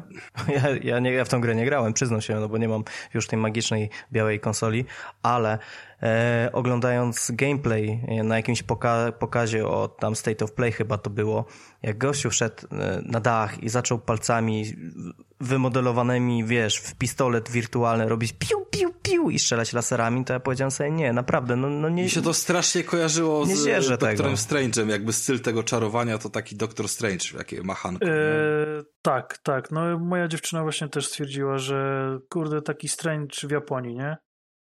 Także, także tak, no, czarowanie jest fajne, czarowanie jest naprawdę fajne, efektowne i nie nudzi się. No właśnie i to jest kolejna rzecz, o którą chciałem dopytać, bo też no, zbieram różne inne opinie. No mało tych czarów jest. No jakby zacząłeś od tego, że są trzy i u, tak. ulepszamy je tak w gruncie rzeczy tak. li, liniowo, a nie, że jakieś tam się zmiany mocniejsze kręcą, plus dostajemy łuki. Czy to nie jest taka bieda trochę? Że cały czas napierdalasz to samo i jakby każdy czar tak naprawdę, one są odpowiednikami w gruncie rzeczy, nie wiem, pistoletu, shotguna i karabinu albo coś w tym stylu, więc jakby... E, no tak, w sumie, w sumie masz rację, tak, można, można by, tak, by tak powiedzieć. No to są, to e, są słowa wulgarnego, bardzo mocno mi zapadły w pamięć i jakby jak sobie wyobrażam, że miałbym całego Far Cry'a przejść z tymi trzema brońmi, to, to pewnie bym usnął po drodze ze dwa razy. Zupełnie szczerze, ja tak gram w Far Cry'a, czyli do, docieram do momentu, w którym mam e, trzy ulubione bronie i jadę z nimi potem, z tą różnicą, że w Far Cry'u zazwyczaj spędzam o kilkadziesiąt godzin więcej niż tutaj Czy w gruncie rzeczy to ja też potrafię przechodzić przez takie gry, które dają bardzo duży wybór broni, yy, skupiając się na swoich ulubionych yy, dwóch lub trzech. Chyba, że gra w swojej mechanice wymaga poprzez na przykład ilość amunicji, yy, tak jak było w Deathloopie, mm, częstsze zmienianie tych broni i jakby wychodzenie poza jakąś tam strefę komfortu. Yy, natomiast brak tej możliwości wyboru, gdy a trochę się nudzę, to spróbuję teraz ponapierdalać ich kijem z kupą na końcu, tak trochę, trochę mnie zniechęca. Powoduje, że, że jakby wiesz, no, cały czas to samo. Tak was słuchając, to mi się wydaje, że chyba tu by się przydało coś takiego, jak jest właśnie w Kirbin, czyli te, te, te specjalne przedmioty. Momenty, kiedy jesteś naładowany jakimś mocnym gównem i wtedy To jest tutaj wiesz... też coś takiego. O. Też jest coś o. takiego widzisz, jest, i dochodzimy do jakiegoś ciekawego momentu. To dawaj. Jest, jest, jest, e, jest taka energia. Ogólnie mechanika polega na tym, że wraz z atakami na demony e, jakby odzieramy je z rzeczywistości, czyli jakby robimy w nich takie jakby dziury dosłownie. Ale co, mówisz, że e, PlayStation I... jest chujowe, czy jak? nie, żeśmy pożartowali. E, I w pewnym momencie odsłaniacie ich rdzeń. E, rdzeń jest przedstawiony jak taki kryształ e, bodajże pomarańczowego koloru. Jestem mężczyzną, wybaczcie kolory. Więc powiedzmy, że takiego, że takiego kryształu świecącego i wtedy przy użyciu takiego trochę ala Lassa Wonder Woman chwytamy ten kryształ i możemy go wyrwać, co zabija już de definitywnie tych przeciwników. Można ich tak do, też dojechać w normalny sposób, ale to, ale jakby wyrywając ten, ten rdzeń, e, dostajemy trochę amunicji do tych czarów, wraca nam życie i właśnie ładujemy pasek supera. I jak ten super dojdzie do, do skutku, odpalamy go i wtedy wchodzimy all jak w masło i właściwie zamieniamy się w chodzący magiczny czołg. Więc jest, jest taka mechanika. Natomiast to, co chciałem bardziej powiedzieć, że e, tutaj jest taka różnica jeszcze z, tymi, e, z tym pistoletem, karabinem i strzelbą, taka, e, że często tej amunicji nam brakuje i musimy jakby strzelać tym, co mamy, a nie tym, co chcemy. E, więc latamy po planszy, mamy taką mechanikę jakby niszczenia e, przedmiotów, które mm, jakby zatrzymały się między dwoma światami. Niszczenie ich powoduje właśnie otrzymanie odrobiny amunicji do tych magicznych e, ataków. Właśnie próbujemy wyrywać te rdzenie, żeby również tą amunicję odzyskać. Czasami właśnie wypadnie nam jakiś atak, który nam nie leży, bo na przykład jest zły na tego wroga, więc tam musimy kombinować, więc myślę, że ograniczenie tej ilości ataków wiązało się z jakby troszkę bardziej naciskiem na e, strategię e, walki niż, e, niż coś innego. Czy uznajesz, że to już wszystko, co tutaj jest istotne do powiedzenia o tym przefantastycznym tytule, który za chwilę i tak będzie w Game Passie? tak, dziękuję. Nie, no dobra, ale y, jeszcze mnie interesuje jedno, jakby zawsze przy grach y, playkowych y, interesuje mnie wybitnie, jak gry sobie radzą z aplikowaniem no, tych użyteczności, które są na Playce tylko dostępne, czyli mam na myśli tutaj DualSense'a zarówno pod kątem wibracji, jak i triggerów, tudzież ewentualnie jakiegoś tam innego gówna systemowego, które gdzieś tam jest, wiesz, w, w, w kartach, czy coś takiego. Nie wiem, mikrofon w padzie, chuj, wi wiadomo. Yy, no, mikrofon w padzie jest używany i robi niezłe wrażenie. Yy, ma się często takie poczucie yy, zaszczucia, bo te duchy mają taki jakby głos małych dzieci płaczących, jęczących, więc jest to creepy na maksa, jak to ci jeszcze dochodzi, dochodzi spada. Um, dodatkowo oczywiście triggery haptyczne jak najbardziej um, do tego stopnia, że e, że jakby są różne tryby ataku tych, tych, tych czarów, w zależności od tego, jak mocno wciśniemy e, trigger. Podświetlenia się zmieniają w zależności od tego, co, co, co robimy, czym atakujemy. Um, czy coś jeszcze? No jest sporo wibracji przy różnych, przy różnych akcjach. E, więc, więc pad też wibracjami daje e, nam znać, co się, co się dzieje. Strasznie jestem ciekawy, czy te gry będą. W sensie, czy odbiór ich pierwotny jest, jest na tyle dobry, gdy, gdy będą wpadały bez tych funkcji potem na, na jakieś nie wiem, na, na, na konsolach, na PC-tach, w sensie na przykładzie Deathloopa, gdy, gdy trochę osób tam do niego dociera mm, po dłuższym czasie dopiero na PC-cie i, i, i mają takie e, swoje, powiedzmy, pierwszy kontakt, no, ale jakby z klasycznym kontrolerem, który gdzieś tam nie wspiera tych, e, tych elementów, e, a, a w kontekście tego, jakie wow, powiedzmy, potrafi zrobić e, to, to na playce, to czy to faktycznie czy to faktycznie dodaje jakiś ten jeden punkt do oceny, czy to jest jakieś powiedzmy moje wyolbrzymione wrażenie, bo ja tam osobiście jestem tego do, dużym, ogromnym zwolennikiem, natomiast yy, wiem, że nie każdego kupują te, te detale. Ja Dobra. jestem też raczej fanem. Jeżeli mogę powiedzieć, to ja też raczej e, propsuję ten pomysł, bo bardzo mi się to podoba. A ja powiem tak, że jeżeli e, do tych haptycznych triggerów jest, jest podejście takie z głową i nie na odpierdol, to dodają do tej gry troszeczkę do imersji, ale jeżeli jest to tak zrobione naprawdę na odpierdol, to powiem wam szczerze, że w niektórych grach naprawdę jak grałem, no to męczyło mnie to, że ten mm, spust stawia opór i że ja muszę z nim walczyć zamiast po prostu sobie normalnie grać. E... Najbardziej na odpierdol zrobione to było w moim odczuciu w Watch Dogsach i jakby klasyczne po prostu blokada pod y, spustem broni była dla mnie niczym fascynującym, ale no jakby... Ale ta gra była naprawdę super zła, nie? No, no ta gra kształt. jakby dalej jest dla mnie super zła, dalej leży na półce, nigdy nie ukończę i jakby co tu więcej dodać. Co nie zmienia faktu, że jest dużo gier triple, znaczy, nie wiem, double A, triple A, natomiast z third party, jak chociażby ostatnio się dużo nad tym rozpływałem w Plague Tale, gdzie ogromny bonus był właśnie za imersję oddaną napadzie i to już nawet nie chodziło o to jakieś tam mm, rzucanie, rzucanie tą, tymi kulkami z y, naszej procy, tylko właśnie o wibrację, jakby efekt tego, że, że czujesz kurwa, gdzie cię tam szczury doganiają, wiesz, z każdej strony dzięki temu, nie? Więc to można zrobić dobrze, no i, i miejmy nadzieję, że nie tylko, że dzięki tym wszystkim narzędziom, które są dostępne, że nie tylko yy, gry bezpośrednio od Sony będą z tego korzystały w przyszłości. Szczerze mówiąc, życzę sobie, aby to się stało standardem dla obydwu platform i, i, i po prostu, żeby było lepiej, no i wtedy wszyscy będą z tego korzystali, nie? Dobra, no to Ghostwire Tokyo oceniasz, że to jest jakby tytuł obowiązkowy, czy obowiązkowy dla japońskich jakichś tam klimatów Filów. fanów, e, japoniofilów, tak, tak. mangozjebów, czy, tak, czy dla tak. innych też? E, to jest tytuł obowiązkowy dla japoniofilów, plus e, jeżeli faktycznie nie, nie macie teraz nic do grania, a chcecie zagrać w tytuł nie AAA, ale powiedzmy AA, to jest to całkiem, całkiem spoko gra. Tomek, czy ty się czujesz przekonany w jakiśkolwiek sposób do Ghostwire Tokyo? Raczej, o dziwo, ja bardzo czekałem na tą grę, bo to był taki kolejny, kolejny ekskluzyw, który e, miał zawędrować na PlayStation 5.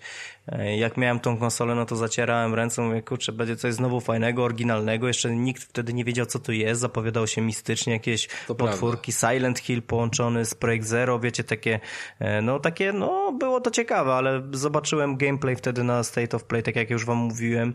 No i trochę entuzmia, entuzmia, entuzjazm mój opadł bardzo szybko i, jeszcze te strzelanie, strzelanie z rąk, no to też no to też zrobiło swoje. Mm. No ale po tej dzisiejszej rozmowie, recenzji, jak możesz bezpośrednio zadać pytania o te wszystkie rzeczy, nie, nie otwierać to trochę, czy... Nie, kompletnie. Jeszcze bardziej utwierdza w fakcie, że, że nie, mam, nie mam czego żałować tak naprawdę i w sumie cieszę się, że, że że, że no nie grałem w to, bo pewnie bym znowu włączył tą grę po trzech godzinach, pewnie bym szukał następnego, e, następnego kupca, żeby po prostu się pozbyć tej gry i tyle, także e, ale widzisz, taki wspólny czyli, czyli mianownik w, tu... w koszyku... Taki no. mianownik wspólny widzę, bo te gry są nawet bardzo podobne do, do Deathloopa, e, który mi też kompletnie nie przypadł do gustu, a, a Tomkowi bardzo przypadł do gustu, jak pamiętamy chyba Goty było dla niego, tak, dla tak, mnie, tak, dla mnie, dla mnie jakby Deathloop też uważam, że wielkie, wielkie, bardziej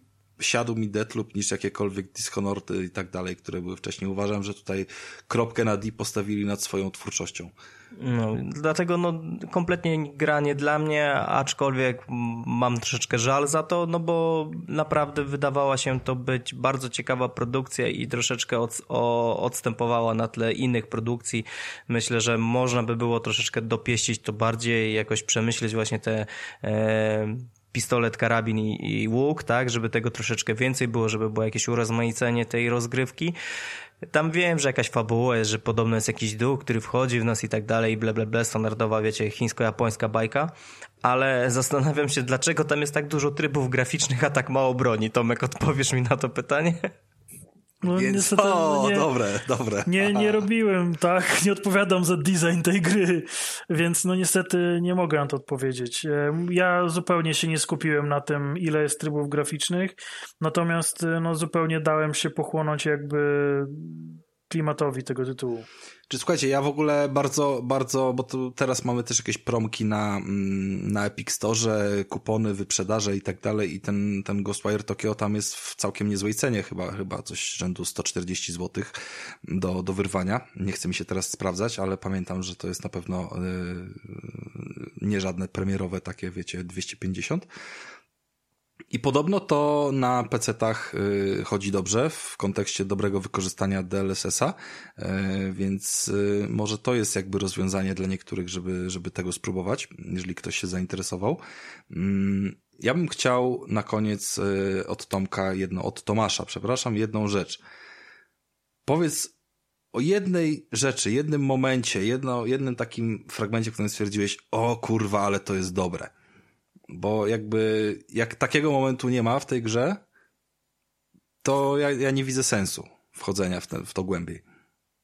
E, no miałem kilka takich momentów. Znaczy ja mówię, ja Możesz zaspoilerować jestem, coś, jakby naprawdę nie, nie jestem za... jakby zauroczony tym podejściem jakby do japońskości, takim totalnie odjechanym w stylu e, tego, że, że jest taki jakby sidequest w grze, który polega na tym, że po całej mapie szukacie to, są, to jest jakiś taki rodzaj shopa, e, ale, ale on ma swoją specjalną nazwę, który jest, który zmienia jakby swój, swój wygląd i one się przestraszyły i w związku z tym pozamieniały się w różne przedmioty.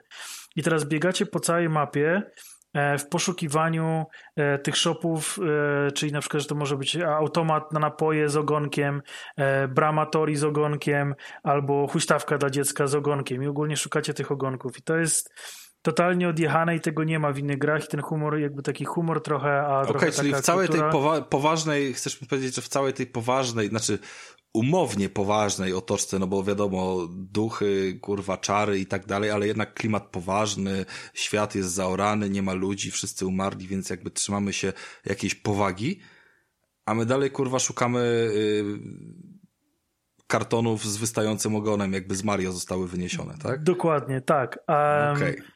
Ale też y, uważam, że historia tego duchowego bohatera jest naprawdę kozak, nie? To, co, jeżeli, jeżeli przetrwamy jakby e, do końca, podblokowujemy wszystkie sidequesty związane z tą, e, z tą historią, to jest ona napisana naprawdę, naprawdę zajebiście.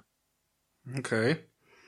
No dobra, no to to jest, to jest jakaś tam przestrzeń jeszcze do, do, do, do sprawdzenia. Zobaczymy. Myślę, Tomek, że będziemy tutaj czekali na Game Passa, co? No myślę, że tak, włączę przynajmniej na jakiś jeden wieczór chociaż.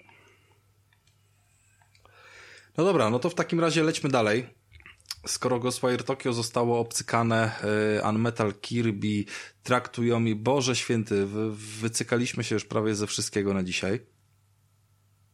A nie, nie ze Mamy, wszystkiego. mamy jeszcze jednego szybkiego szpila. O, szybkiego nawet mamy więcej niż y, jednego szybkiego szpila, ale ten najszybszy jest związany z wyścigami, z zapierdalaniem i ogólnie z robieniem wyścigów w prawdziwym życiu. Mario Kart Live. Tomek, co cię kurwa podkusiło do tego, żeby kupić sobie zdalnie sterowany samochodzik od Nintendo? Wiesz co, ja czasem też się zastanawiam grubo nad moimi decyzjami życiowymi i to jest też jedna z takich dziwniejszych, ale Czy takie... życiowe masz spoko, ale giereczkowe są czasami zaskakujące. No to wiesz, gierki to życie, życie to gierki, ale tak jak ty to mm, e, wiadomości mi napisałeś, a czekałem na to, nie? Tak jakbyś wiedział, że kiedyś, prędzej czy później ja to sobie załatwię. No i tak się stało. Słuchajcie, była promka na Amazonie, gdzie za 190 zł z darmową wysyłką e, w 4 dni przysłali do mnie e, Gokarda Mario e, na Nintendo Switcha po prostu z ciekawości, tak. Myślałem, że chociaż dzieciom się spodoba i pojeżdżą sobie, ale to, to też im się znudziło to dosyć szybko. Do tego stopnia, że młodszy synek, który ma 3 lata, pojeździł chwilę tym go-kartem i tak podchodzi do mnie, oddaje mi joysticki. Ja mówię, co, nie chcesz już? On się tak na mnie patrzy. Nie, tata, nie chce. I poszedł do pokoju się bawić klockami Lego. Także e, tyle, taka recenzja. Dziękuję, to było wszystko i koniec i, i możemy przejść dalej. Ale nie, żartuję, żartuję, chociaż troszeczkę więcej opowiem dla ludzi, którzy są ciekawi w ogóle, co to jest i dlaczego to jest. No To jak sami wiecie, to jest po prostu zwykły plastikowy go-kart, jakie można kupić w różnych sklepach zdalnie sterowane i cały patent, a wręcz e, cały urok tego, tego urządzenia polega na tym, że ten go-kart ma wbudowaną kamerę, i po prostu sterujemy go-kardem widą, widząc na naszej konsolce albo na telewizorze, jeżeli wepniemy Switcha do doka.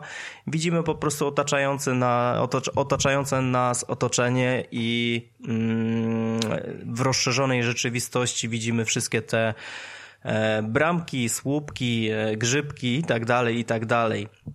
Ogólnie generalnie Nintendo jest zajebiste w tych patentach, tylko wiecie, no, no nie mam, nie, te konsole nie mają mocy, tak? Gdyby oni w równym stopniu postawili na kreatywność, co po prostu na technikalia, to powiem wam naprawdę, no to byśmy mieli takiego killera, jeżeli chodzi o gadżety growe, bo dawno już czegoś takiego nie było, tak? Były plastikowe gitary, były perkusje, były DJ-ki, był Wonderbook, gdzie po prostu patrzyliśmy na telewizor, jak różne postacie z książki e, ożyw, ożywają, były różne mm, VR-y, no to VR-y, tak, ale były te quizy, no Wiary to wiary, ale no jakby kartonowe jakby pudełka do składania, żeby wiesz, imersję prze, przełożyć gdzieś tam na życie przez Nintendo robione, no, no dużo było takich elementów, więc te karty są naprawdę z założenia świetnym pomysłem. One mają na pewno swoje jakieś problemy techniczne, o których y, mi opowiesz. W ogóle naj, największym takim zdziwieniem dla mnie, gdy patrzyłem na twoje filmiki, tudzież jakieś y, stare recenzje, były związane z tym, że naprawdę patrząc na ekran, wydaje się, że ten samochodzik jedzie szybko. A gdy patrzysz na sam samochodzik, to masz wrażenie, że on ledwo się rusza. Ja jestem delikatnie, bym powiedział tutaj, y, fascynatem y, modeli RC. Mm, Mam jeden, który w gruncie rzeczy potrafi całkiem nieźle zapierdalać i tam myślę, że, że, że między 30 a 40 na godzinę jest w stanie osiągnąć. Yy, montowałem na niego kamerkę GoPro, tylko że no bez przekazywania na żywo obrazu to trochę efekt był inny niż, niż sterowanie po prostu, wiecie, yy, w ten sposób. Yy, latałem też dronem, który też jakby pokazuje obraz z kamerki, no ale to jest jakby efekt wysokości i powiedzmy daleko wtedy jesteś od wszystkiego. A tutaj kamerka, która ma odpowiednio ustawiony obiektyw i, i, i jakby powiększenie i to wszystko, powoduje, że naprawdę jazda w ślimaczym tempie po domu, w takim, w którym nie robisz krzywdy, nie powodujesz, wiesz, yy, obrażeń w zwierzaku domowym, w którego wjedziesz albo coś w tym stylu, czy nie obijasz mebli. Jest to prędkość na dobrą sprawę rumby jeżdżącej, odkurzającej. Właśnie po, po, chciałem po, po powiedzieć, domu. że to porusza się z prędkością iRobota, nie? Porusza się z prędkością iRobota, ale gdy patrzysz na ekran, to tego tak nie czujesz. No jest to fajnie zrobione, no są zastosowane takie, wiesz, filtry, też te usadowienie kamery całkowicie, można powiedzieć, że na ziemi, e, plus ano, a animowany po prostu Mario, który siedzi w tym gokarcie i odpowiednio reaguje, czy to na zakręt, czy to na jakieś uderzenie. E, no jest to fantastycznie zrobione. To po... Tak, tam jest jakby wy, wycięta jest, e, wycięty jest ten pojazd, jest nałożony na niego model graficzny, który po prostu w ten sposób reaguje na te wszystkie zakręty i tak dalej. Plus bardzo fajne są te, jakby też mi się podobało, taka rozszerzona rzeczywistość, że budujemy sobie jakąś trasę z elementów, które mm, są dołączone do zestawu. Tak, tam, masz dokładnie, dokładnie masz cztery bramki, poczekaj, raz, dwa, trzy, cztery, tak, cztery bramki masz plus dwa takie mm, wskaźniki zakrętu, wiesz o co chodzi, taka odbójka, że Tak, w lewo albo tak, w prawo, tak, nie? Tak, tak, tak. No i te elementy podczas, yy, kiedy są już w grze, kiedy patrzymy sobie na Switcha, na jego ekran, nie wyświetlają się tak, jak je widzimy, tylko są przez grę, jakby popraw mnie, jeżeli to źle zapamiętałem, ale są wyświetlane również jako elementy yy, nałożone, jako na tą rozszerzoną rzeczywistość, że widzi checkpoint, jakby rozpoznaje te, te, te elementy graficzne, które są mm, w tych fizycznych elementach gdzieś nałożone, żeby nałożyć y, obraz 3D na to, że tu mijamy checkpoint sobie właśnie, nie? Tak, dokładnie tak jak powiedziałeś, ale bardzo generalnie jak się przyjrzysz, jeżeli staniesz tym gokardem i będziesz się patrzeć po prostu na ten znak, no to zobaczysz, że na, na zwykły papierowy, e, na papierowe wycinanie Nie, no wiadomo, że on jest go nałożone, nie... ale, ale fajnie to, to, wiadomo, działa. że on nie? go nie usunie. Poza tym tą trasę też programujesz robiąc chyba pusty przejazd, tak? Że, Tak, że możesz- możesz samemu Nie sobie- tylko checkpointy się liczą, ale... Tak, możesz e, samemu przejechać po prostu e, po mieszkaniu, o Gokart zapamiętuje trasę. E, Możesz wybrać sobie z takich, powiedzmy sobie, stokowych kształtów, na przykład koło, rąb albo inne takie różne wariacje na ten temat. Ale co jest jeszcze bardzo ciekawe, w momencie, kiedy narysujesz sobie taką trasę, mm, to masz, powiedzmy sobie, dwa stopnie trudności i na przykład e, synkowi, który ma 3 lata, jak już powiedziałem, i spokojnie radził sobie ze sterowaniem pomiędzy krzesłami, stołem i psem, e, więc, więc tu już możesz sobie, możecie sobie odpowiedzieć na pytanie, Gdzie jak to pies szybko żyje i jeździ. się rusza, jakby podkreślmy to. Znaczy pies miał To całkowicie wy, wypierdolony na tego gokarta, co jest dziwne, bo się bałem najbardziej o to, że zacznie go atakować, bo wystarczy, że jak dzieciaki się bawią i puszczą sobie taki napędzany samochodzik do siebie, to ten dostaje kurwicę i go atakuje, a przy gokarcie miał po prostu relaks. Więc, Może, więc... może jest pomalowany tak jak karty od Switcha jakimś śmierdzącym. Może albo, tak, wiesz, nie, słuchajcie, nie lizałem, nie lizałem. Może błąd zrobiłem, ale nie lizałem go. Ale wracając do tego, co chciałem powiedzieć, jak już tą planszę zaprogramujecie, to w menu e, możecie włączyć sobie asystę sterowania. I polega to na tym, że generalnie e, można wcisnąć guzik odpowiedzialny za gaz i gokart sam będzie jeździć po mieszkaniu e, po uprzednio namalowanej trasie. Także to, to, to też fajnie jest zrobione. Jest to ciekawie takie mm, recording tej trasy Dla pewnie mał- musi dla działać. Tak, dla dokładnie. najmłodszych, Więc no. nawet dwulatek może wziąć w rękę e, J-Cony i, i po prostu się cieszyć i bawić. Za 190 zł myślę, że to jest naprawdę fajny prezent dla... Nie no, cena była zajebista, bo to normalnie stoi tak bliżej 400-350 gdzieś na promkach polskich widziałem. Dokładnie. Y, Ja tak naprawdę tego nie kupiłem tylko z, z jednej przyczyny, dlatego że mm, podłogę w domu mam nie całkiem płaską, tylko, tylko deski są z takimi, nazwijmy to, krawędziami, fugami, tak? Które powodowałyby, że ten... Yy, A przejechałby, wiesz? no, ten- ten- przejechałby, bo ja, wiem, ja wiem, że on by przejechał, ale by cały czas się trząsł i jakby mam takie wrażenie, że to by się nie sprawdziło, ale może kiedyś się odbije. Poza tym, tutaj przechodzimy do drugiego ważnego elementu i to jest jakby pytanie, na które nie znam odpowiedzi. Mm, Być może też nie znasz, ale może, może coś jakby pod kątem poznania tego menu i tak dalej mi powiesz. Tam domyślnie się ścigasz z botami, prawda? E, tak, ewentualnie możesz, jeżeli masz dwa gokardy, to możecie we dwójkę No właśnie o to chcę jeździć. zapytać, czy ta gra czy, czy ta gra nie daje jakby prawdziwego fanu dopiero wtedy, gdy masz e, dwa go karty i dwójkę dzieci odpalasz, albo sam sobie z dzieciakiem odpalasz, żeby się pościgać jakby faktycznie na żywo, a nie z jakimś tam komputerowym pierdolcem? No jak każda gra, jeżeli gramy w nią we dwóch, bądź więcej osób daje proporcjonalną ilość zabawy do, do ilości graczy, ale tak, masz rację. Jakbym miał dwa go-karty i, i, moje dzieciaki by jeździły ze sobą, no to, to pewno byłoby o wiele e, większa frajda i interakcja e, podczas tej jazdy. Mm, nie wiem, do ile maksymalnie tych go-kartów można tam sparować. Nie, kompletnie nie, nie czytałem, nie wchodziłem w ten temat. Ale, dwa na pewno. Dwa, dwa na, pewno, pewno można, tak. Dwa na pewno, bo już je ma w standardzie. Plus. Okay. I też jest jedna fajna opcja, której nie wiesz, albo ci nie powiedziałem jeszcze, to słuchajcie, standardowo startuje się go kartami, które jeżdżą w 50, e, w, w 50 cc e, klasie. Można w menu konsoli zmienić na 100 cc i generalnie no Większej różnicy nie ma, ale czuć, że ten gokart rzeczywiście minimalnie szybciej wtedy jeździ, tak? No i jeszcze tak, jedna pod rzecz. Pod kątem dla ciebie jako dla dorosłych. Tak, w sensie, no, że, no że widać, widać, że rzeczywiście jakoś tam, wiesz, włożyłeś naładowaną baterię, a nie tak na wpół rozładowaną, nie? To jest taka różnica, jakbyście mogli sobie wyobrazić. Ale jest jeszcze jeden mhm. fajny patent, no bo Mario Karty słyną z power slide'ów, tak? I tak naprawdę ta gra jest skillowa, jeżeli mówimy o wersji zwykłej, nie, nie tej takiej fizycznej.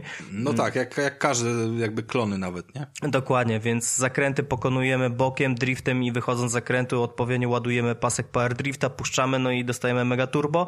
Tutaj też ta mechanika jest zrobiona i zastanawiacie się pewnie jak to działa, że e, podskakując blokujecie, e, blokujecie koła w jedną stronę, żeby naładować tego power drifta, więc tylko możecie w lewo albo w prawo skręcać odpowiednio do, do zakrętu i w momencie kiedy puszczacie, no to rzeczywiście go-kart przyspiesza, a fajnie jest to od strony oprogramowania zrobione, że rzeczywiście jak podskoczycie go cardem i zablokujecie go w ten taki drift, no to rzeczywiście trudniej jest skręcić w jedną stronę, po prostu koła nie chcą się skręcić e, i macie wrażenie, że rzeczywiście pokonujecie zakręt driftem, ale tylko i wyłącznie na czyli ekranie telewizora. jest to zrobione, okej, okay, okej, okay. czyli on sobie jedzie normalnie, ale kamera trochę oszukuje i daje ten efekt. Dokładnie, macie wrażenie, że rzeczywiście lecicie, bo, lecicie bokiem po zakręcie, ale też fajne takie złudzenie, e, co przypadkowo zauważyłem. E, ja mam kanapę i mam pufę do tej kanapy i ta pufa jest obita od dołu takimi chromowanymi nóżkami. I jak się tam, wiesz, zbliżysz, no to rzeczywiście można się przejrzeć. Nie jest to jakieś lustro, ale, ale odbijają się, powiedz, odbija się otoczenie, tak? No i słuchajcie, jakie moje zdziwienie było, kiedy jadę sobie trasą, pokonuję zakręty, nagle przejeżdżam blisko tej, tej pufy i tak kątem oka zauważyłem, że kurwa, chyba odbicie moje było, wiesz, jakiś ray tracing jest zajebisty, nie? No to szybko go-kart, hamulec, zawracam, podjeżdżam do pufy, no i słuchajcie, no i rzeczywiście odbija się go-kart realnie w, w, prawdziwym życiu. Widać go na ekranie telewizora i macie połączenie dwóch światów, nie? Go-karta animowanego i go-karta fizycznego i jest rewelacyjnie spasowana ta kamera, gdyż na przykład jak podjeżdżałem prawym kołem do, do, do tego chromowanego elementu, no to rzeczywiście w tym samym momencie odbicie było jeden do jednego. Także tu wielkie brawa Nintendo. Ten nałożony graficzny model jest y, jest idealnie, jakby dosłownie ray tracing jakbyś miał w grze takie, takie idealne odbicie, także za to brawa i powiem... może, może to jest jakaś przyszłość, słuchaj, że wiesz, że po co, po co uciekać w kierunku no wiesz, tak, tylko... możliwości graficznych konsoli, jak można prawdziwy świat wykorzystać. Mi się to bardzo podoba, to jest ogólnie coś mega fascynującego, że mm, taki pomysł y, wpadł. No. Niestety... Wydaje mi się, że to jest no. Niestety jedna bolączka, która praktycznie deklasyfikuje e, te rozwiązania, bo już myślałem, żeby zostawić sobie, wiesz, tego go-karta po prostu, żeby, żeby dzieciaki sobie pojeździły na dworze albo gdzieś i tak dalej, ale wyobraź sobie, byłeś u mnie w mieszkaniu, wiesz jak to wygląda? No. Jest duży salon i obok z tyłu jest pokój dzieci. Zgadnij, w którym momencie go-kart traci zasięg, jeżeli ja siedzę na kanapie przed telewizorem. Ale ja widziałem to, ty nie musisz dojechać do pokoju dzieci, wystarczy, no. do, do, do jakby do korytarza dojedziesz. To jest, więc... to jest tragedia, słuchajcie, a dlatego jest tak zrobione, ponieważ GoKart nie łączy się z naszym e, Wi-Fi, z naszym routerem w domu, tak jak to robi każdy sprzęt Xiaomi na świecie. Nawet twój czajnik pewnie tak robi, że się łączy po prostu z routerem. Nie, GoKart... A o czajnik się łączy z Bluetoothem tylko, ale rozumiem. Okej, okay, dobra, no to nietrafiony przykład, ale wiesz, oczyszczacz, oczyszczacz Xiaomi możesz sterować nim będąc e, no tak, w którymś mieście i tyle, taki nie? 5G moduł i jakby na 5G spokojnie by to wystarczyło, żeby wiesz, żeby szybko dawać te informacje. Ja rozumiem, że bezpośredni y, sygnał bez pośrednictwa w postaci routera y, daje niby lepsze doświadczenia.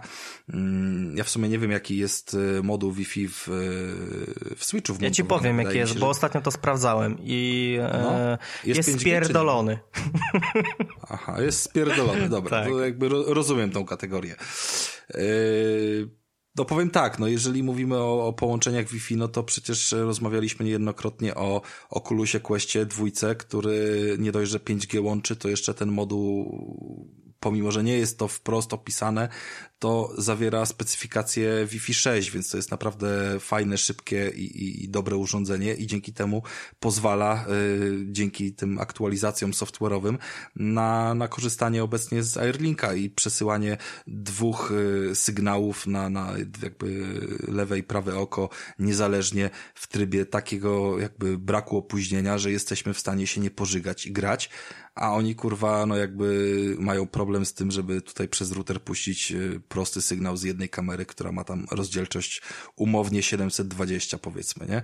Więc myślę, że tutaj jest właśnie przestrzeń najgorsza i jeżeli ktoś nie ma faktycznie otwartej przestrzeni, gdzie ten switch ze swoim nadajnikiem nie będzie w stanie po dużym salonie jeździć, tylko będzie, będzie wymagane sobie zrobienie trasy z wyjechaniem do innego pokoju, to już jest po, po, po, po, po herbacie. Dokładnie i w sumie można tu zakończyć ten temat. Y, powiem szczerze, za 190 zł warto się pokusić dla dzieci, żeby sobie pograć. Dla fana Nintendo to jest pozycja pewnie obowiązkowa w tych pieniądzach, żeby ten drugi go-kart dokupić, bo domyślam się, że fan Nintendo już kurwa na półce ma takie trzy, y, z czego dwa nieodpakowane, a jeden w edycji japońskiej, no ale ja taki nie jestem, więc, więc y, no go-karta już nie mam, fajnie się bawiłem. Śmieszne, zabawne, naprawdę ciekawe urządzenie. To ja mam jeszcze jedno pytanie na koniec, bo Switch występuje w dwóch wersjach. Znaczy nie, nie biorę tu pod uwagę OLEDa, bo, bo, bo on jakby tylko tym ekranem jest dokokszony, ale mam na myśli Lighta. Yy, testowałeś to z Lightem, czy tylko z OLEDem? Nie, Lighta już nie mam od, od bardzo długiego czasu, powiem ci tak. Aha, ty ale, się go pozbyłeś. Dokładnie, ale to nie ma znaczenia. To działa tak samo, po prostu ściągacie aplikację, e, w sumie grę ściągacie za, darmo, za darmo z e-shopu, no i tyle, i gracie. Ciekawe jak, jak to działa pod kątem Wi-Fi, ale myślę, że są identyczne moduły w dużych switchach jak w Lightie, więc to działać będzie myślę identycznie. Jeżeli jest nie, dużo, to dużo, nas, dużo miejsc, w których jakąś oszczędność wiesz, zastosowali przy tym Lightie, więc dlatego się zapytałem, bo jednak jednak y, no trochę tych Lightów jest sprzedanych, natomiast gra nie, wy, nie wykorzystuje Joy-Conów w jakikolwiek sposób, więc y, nie powinno jakby tutaj nic blokować. Pytanie, czy ten zasięg właśnie nie będzie jeszcze gorszy. No ale cóż, zobaczymy. Wydaje się to być całkiem, całkiem ciekawe. Znaczy mi się podoba to z, ze wszelkiego jakby zamysłu, tylko chyba, chyba jedynie ten zasięg potencjalnie mnie blokuje, żeby też mieć taką zabawkę, no szczerze mówiąc. No dobra. Jest to w takim razie ciekawa, ciekawa zabawka, którą sobie po długim czasie ogarnęliśmy na promocji. Szczerze mówiąc, gdybym wiedział, że taka promocja była na Amazonie, to bym sobie to też zamówił. Szkoda, że się nie pochwaliłeś. Menda z ciebie straszna. No, no, mój błąd, mój błąd, przyznaję się. W związku z powyższym, dwie godziny nam dobijają do końca, ale, ale Mamy 27 maja dzisiaj, co oznacza, że jest koniec miesiąca. Koniec miesiąca zwykle jest y, dla nas momentem, w którym powinniśmy chcieć podziękować wszystkim patronom za to, że nas wspierają. Y, na pewno Krystian strasznie by się sapał, że tego nie zrobiłem. Zastanawiam się tylko, czy znajdę naszą rozpiskę, która mówi o tym, jakich patronów należy zrobić. Wiem, jakich patronów nie należy pozdrowić, bo Tomek, który tu jest z nami obecny, już y, patronem nie jest i nie zostanie pozdrowiony. Y, nie będę mu się kazał z tego tłumaczyć, tylko go po prostu zbesztam na forum. Y, niemniej jednak powiem o innych i podziękuję, pozdrowię z tego miejsca Igora Wołoskiego mm, oraz Dariusza K., Adama Struzika, Ule Kęder, Pawła Łukasika, Adama Ziółka, Kamila Kęder, Okularka, Tomka Wasiewicza, również obecnego tutaj z nami, Tomka Tenderę i Karola Krajewskiego, więc jakby spełniamy nasz y, obowiązek. Y, słuchajcie, Krystian zjebał i nie ma jeszcze prezentów dla patronów, bo wymyślił sobie y, fajny temat, prezerwatywy z nadrukiem, ale niestety rozbiło się o pewne problemy logistyczne i kontekst, jak duże paczki, jakie rozmiary i tak dalej oraz gdzie ma być nadruk, więc, więc stwierdziliśmy, że to jednak się nie spiszę i lecimy z nowym projektem e, całkowicie. E, niemniej jednak, chcąc zachować tutaj jakby wszelkie znamiona naszego e, patrona w pełni dobitego mm, oraz obietnice spełnione, które mamy od początku, ponieważ właśnie mijają nam dwie godziny nagrania, to nie kończymy tego nagrania i wchodzimy w jeszcze jeden bonusowy temat. I tym tematem mam nadzieję, że zainteresujemy się wszyscy, bo dla mnie on jest bardzo interesujący jakby od strony technicznej.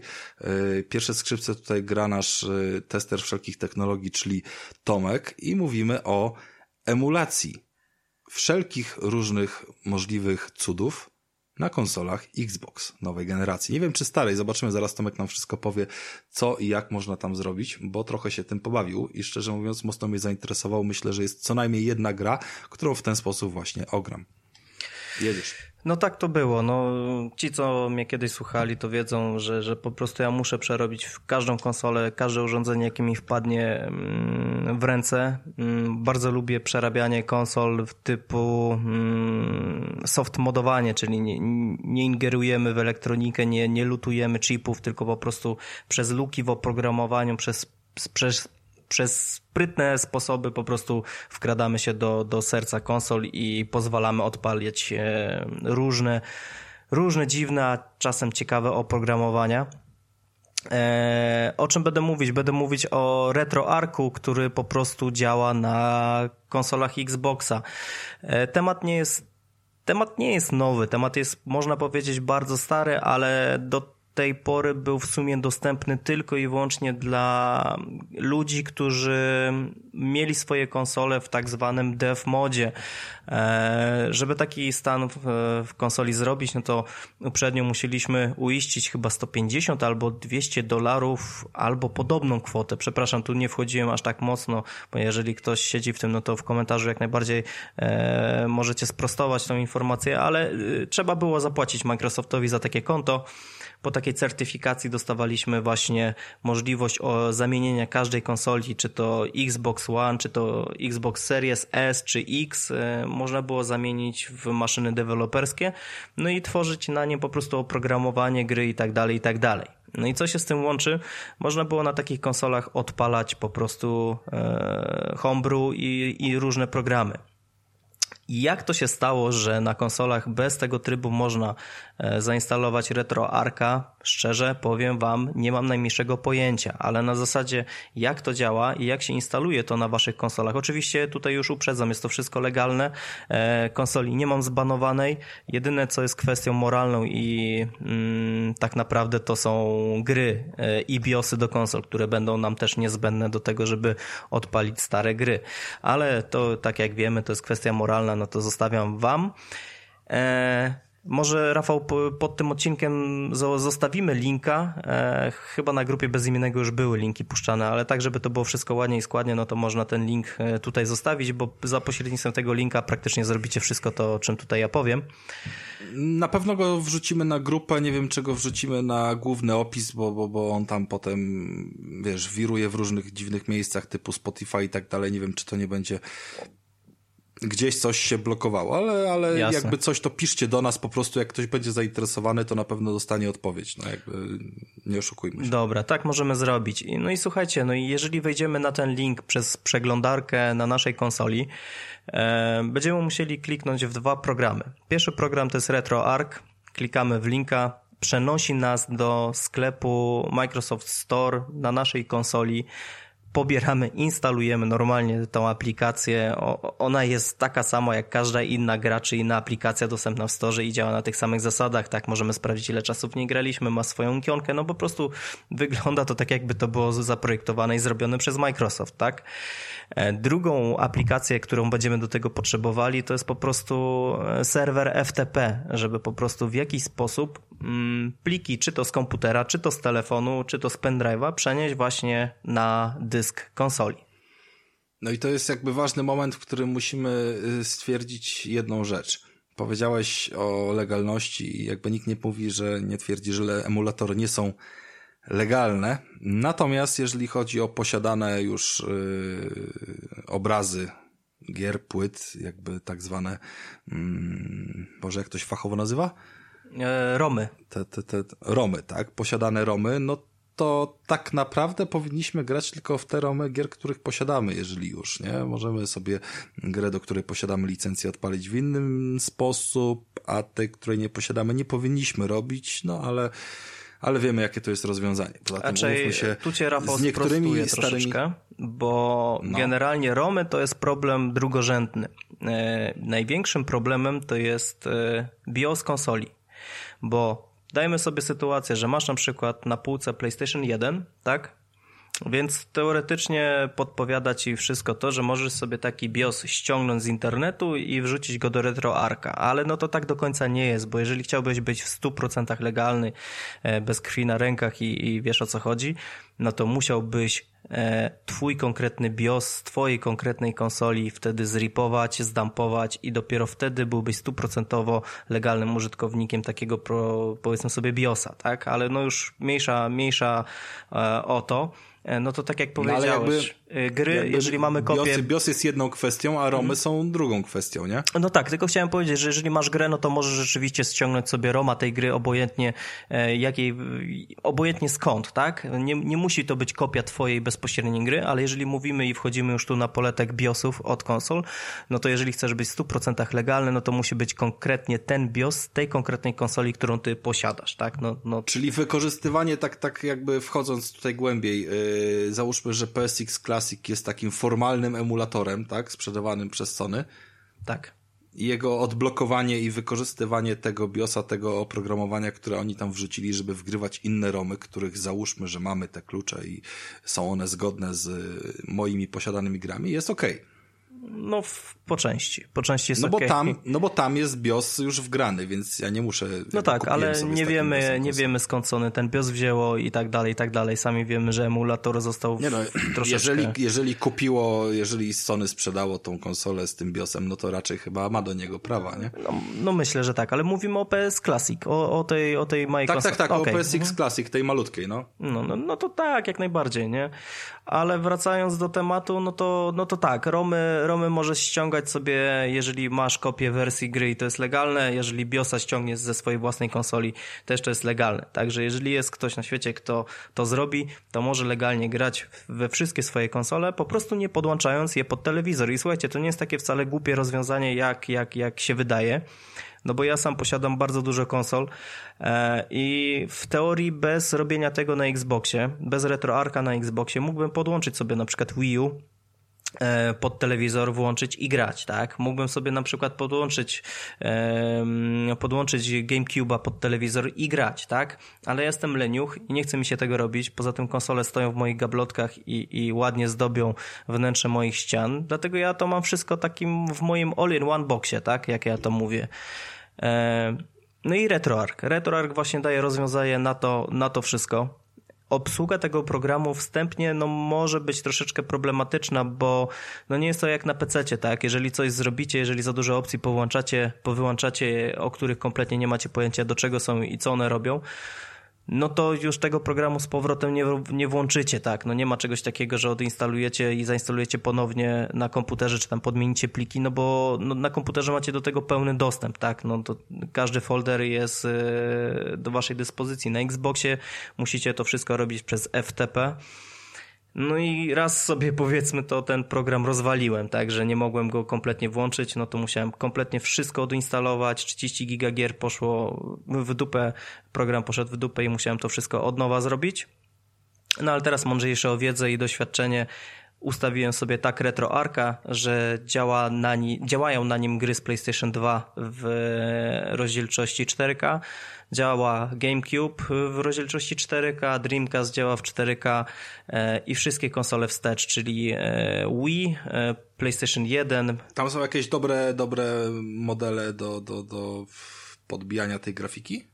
Mm, Bo jakby 4K wiemy doskonale, że to jest kilkukrotnie wyżej niż te konsole w tamtych latach potrafiły to robić. One 720 jeszcze wtedy dobrze nie znały, więc y, Powiem ci tak. to 4K i jak to wygląda? Im starsza generacja konsol i gier, tym lepszy efekt. Na przykład e, Tomasz był u mnie, na chwilkę pokazałem mu jak wygląda gra z Playki 1 e, w natywnej rozdzielczości na telewizorze, a potem szybko włączyłem wyższą rozdzielczość e, z anty-aliasingiem.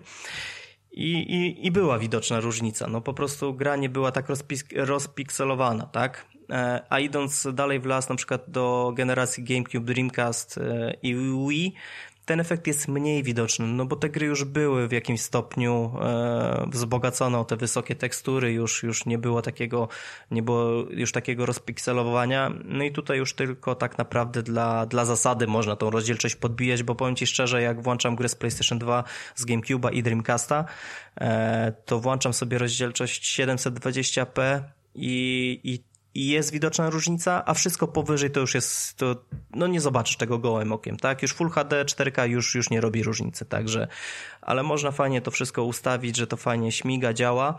Oczywiście są niektóre gry, jak na przykład na PlayStation 2, mm, które nawet jak masz bez żadnych upscalerów włączone, to w natywnej rozdzielczości, bez żadnych ulepszaczy, no po prostu gra, e, gra jest, e, program jest ustawiony tak jak bazowa konsola, to nawet na Xboxie serii X ta gra działa w 10 klatkach na sekundę. E, są problemy z teksturami. Takim przykładem jest na przykład e, Stuntman. E, nie wiem, czy graliście za czasów PlayStation 2 w tą grę mm, od Infogrames to nie pójdzie to, to, to, to nie pójdzie wam na Xboxie najmocniejszej konsoli świata, e, bo jakby chciałem powiedzieć, że tak jak majonez kielecki jest królem majonezów, tak Xbox jest królem e, konsol i, i tutaj powiedzmy sobie, miejmy jasność sytuacji, ale są gry, które po prostu no, nie działają, nie pójdą wam, nie włączą się. Dobrym przykładem jest na przykład e, stary Baldur's Gate Dark Alliance z konsoli GameCube, który kompletnie nie działa na, na Xboxie przez ten emulator RetroArch. E, chodzi w pięciu klatkach, e, dźwięk się haczy. No nie da rady tego działać, więc nie ma, nie, nie ma, nie ma, nie ma reguły, ale generalnie całościowo jestem zachwycony możliwościami tego emulatora. Jestem zachwycony w ogóle takim patentem i pomysłem, że to działa na bazowej konsoli legalnie, wszystko podpięte pod internet. No jest to coś niesamowitego, co jest za darmo tak naprawdę na pograniczu moralności, ale co e, pozwala na przykład e, zagrać w gry, które na przykład nigdy nie były dostępne w naszym regionie, tak, w Europie, które nigdy nie były wydane. E, na przykład mam ściągnięte parę, parę części Shin Megami Tensei, które po prostu Nigdy w życiu nie mogłem sobie odpalić na mojej e, PlayStation 2 za czasów, kiedy byłem dzieciakiem, a teraz, żeby chociaż sobie te 2-3 godziny pograć w taki tytuł, no to też już dla mnie, e, na mnie robi wrażenie, tak? E, nie wiem, Rafał, Tomek, macie jakieś pytania do tego? Z chęcią wam odpowiem, bo w sumie nie wiem, co mogę jeszcze więcej powiedzieć, oprócz tego, że no, na konsoli Xboxa możecie włączyć praktycznie całą historię, całą historię E, gier od czasów NES-a, tak? A nawet, nawet poprzednich konsol, no bo możliwości są nieograniczone tak naprawdę. Znaczy, no ja muszę na pewno e, powiedzieć, że, że to, co widziałem e, u Tomka, robiło wrażenie. Faktycznie była to krótka prezentacja, ale, ale bardzo treściwa i możliwości jakby E, zmiany i, i tego wszystkiego, co, co, co było dostępne, no to było naprawdę niesamowite. E, jedyne co e, mógłbym powiedzieć takiego negatywnego o tym, to to, że nie wiem, czy ja ze swoim zapałem do, do tego typu rzeczy poradziłbym sobie tak dobrze jak Tomek, bo Tomek tu wchodzi, tu, siach, ciach, e, jakieś opcje, a, a to na tej konsoli tak, a to na tamtej konsoli tak, a to zobacz. I ja tak kiwałem głową, tak, tak, wiem o czym mówisz, oczywiście, ale tak naprawdę nie miałem bladego pojęcia. ale do, e, dobry aktor zmienia, był z ciebie, muszę przyznać.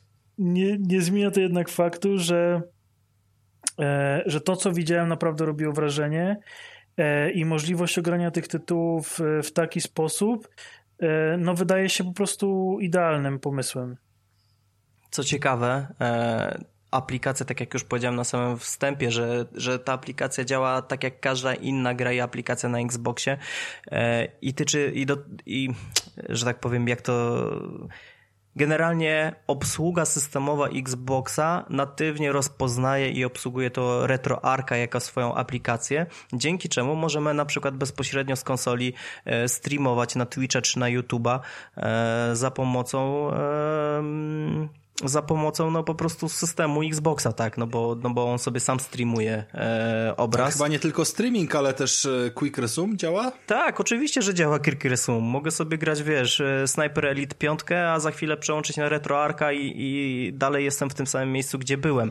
Oczywiście e, są problemy ze stabilnością, no bo wiecie, no to, to, to nie jest coś w 100% natywnego, co na Xboxie by działało tak po prostu ze sklepu, więc czasem zdarzy się takie coś, że po prostu włączacie grę, która wiele razy razy już była włączona, gracie i nagle ona się skraszuje do dashboarda, ale ani razu przez ten cały czas, co testowałem wszystkie gry, różne, różne sprzęty, nigdy mi to w jakimś stopniu nie zbrikowało konsoli, e, że musiałem hard resetować ją, że wyłączać z prądu. Nie, no po prostu e, aplikacja się wyłożyła i tyle, tak?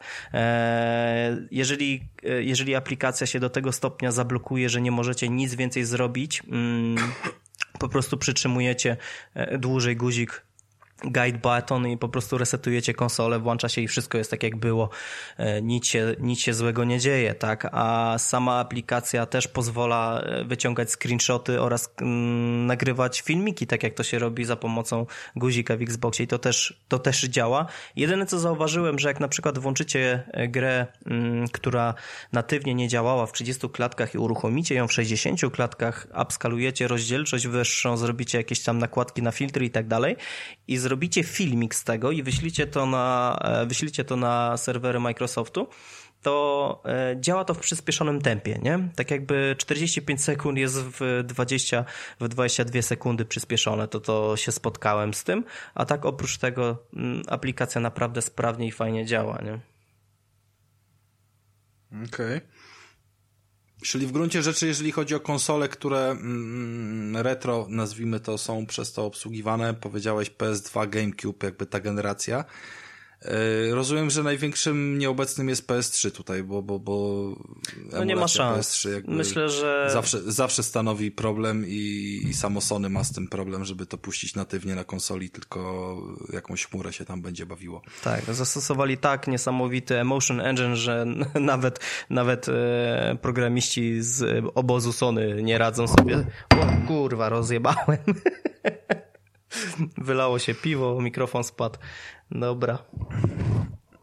No ale jakby myśl, myślę, że jeżeli chodzi o GameCube'a przede wszystkim dla mnie Twin Snakes i, i, tego typu rzeczy, to jest to jakieś tam, jest to ciekawa opcja, bo kupno GameCube'a plus, plus z tej gry to jest jednak dosyć so, solidna inwestycja, żeby gdzieś tam się no, zapoznać. Bardzo no. solidna inwestycja. Z tego co widziałem albo e, patrzałem, no to generalnie Twin Snake, jeżeli w ogóle go dostaniesz jeszcze, no to jest około 500-600 zł w tym momencie ta płyta Tak, tak. Ja chyba serwisach. gdzieś tam widziałem za 400 plus jeszcze za GameCube'a trzeba zapłacić z 8 stówek albo coś w tym stylu.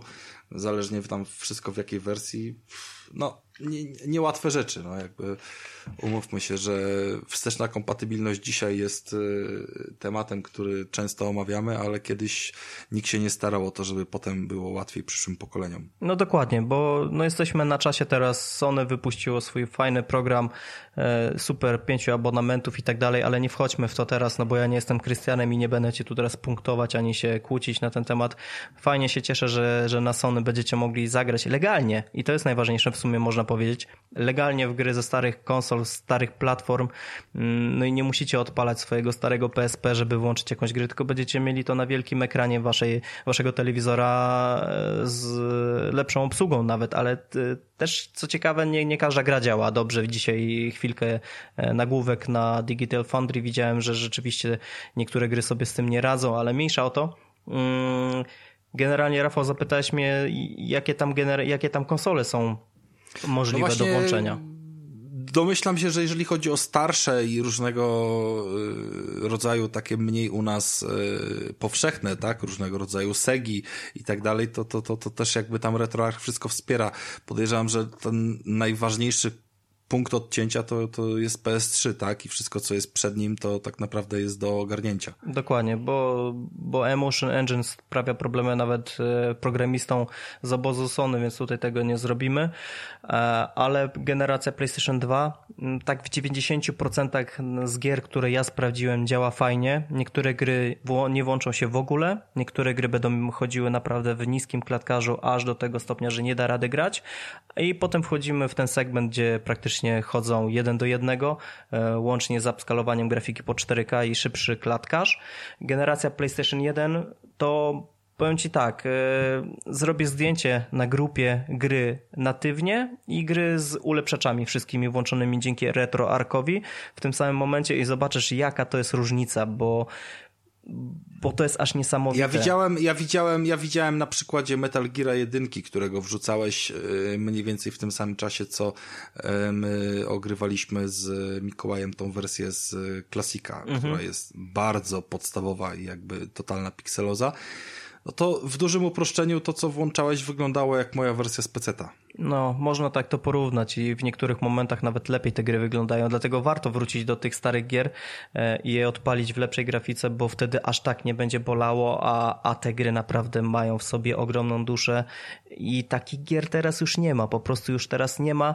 E, i pozwól, że jeszcze na chwilkę szybko wrócę do tych niektórych sprzętów, które udało mi się o, o, odpalić i gry odpalić i myślę, że chyba będzie to koniec, a chcę do tego wrócić i powiedzieć o tym, bo to jest ciekawe, bo nie wiem, czy wiecie, na przykład e, Nintendo Dual Screen e, też jest obsługiwane, tak samo jak Nintendo 3DS i bardzo fajnie jest rozwiązana obsługa tych dwóch ekranów na, na jednym. Można sobie ustawić dowolną konfigurację, czy ekrany mają być jeden, jeden pod drugim, czy obok siebie, czy w jakimś innym e, wymyślonym schemacie, ale to działa, to jest obsługiwane jak najbardziej.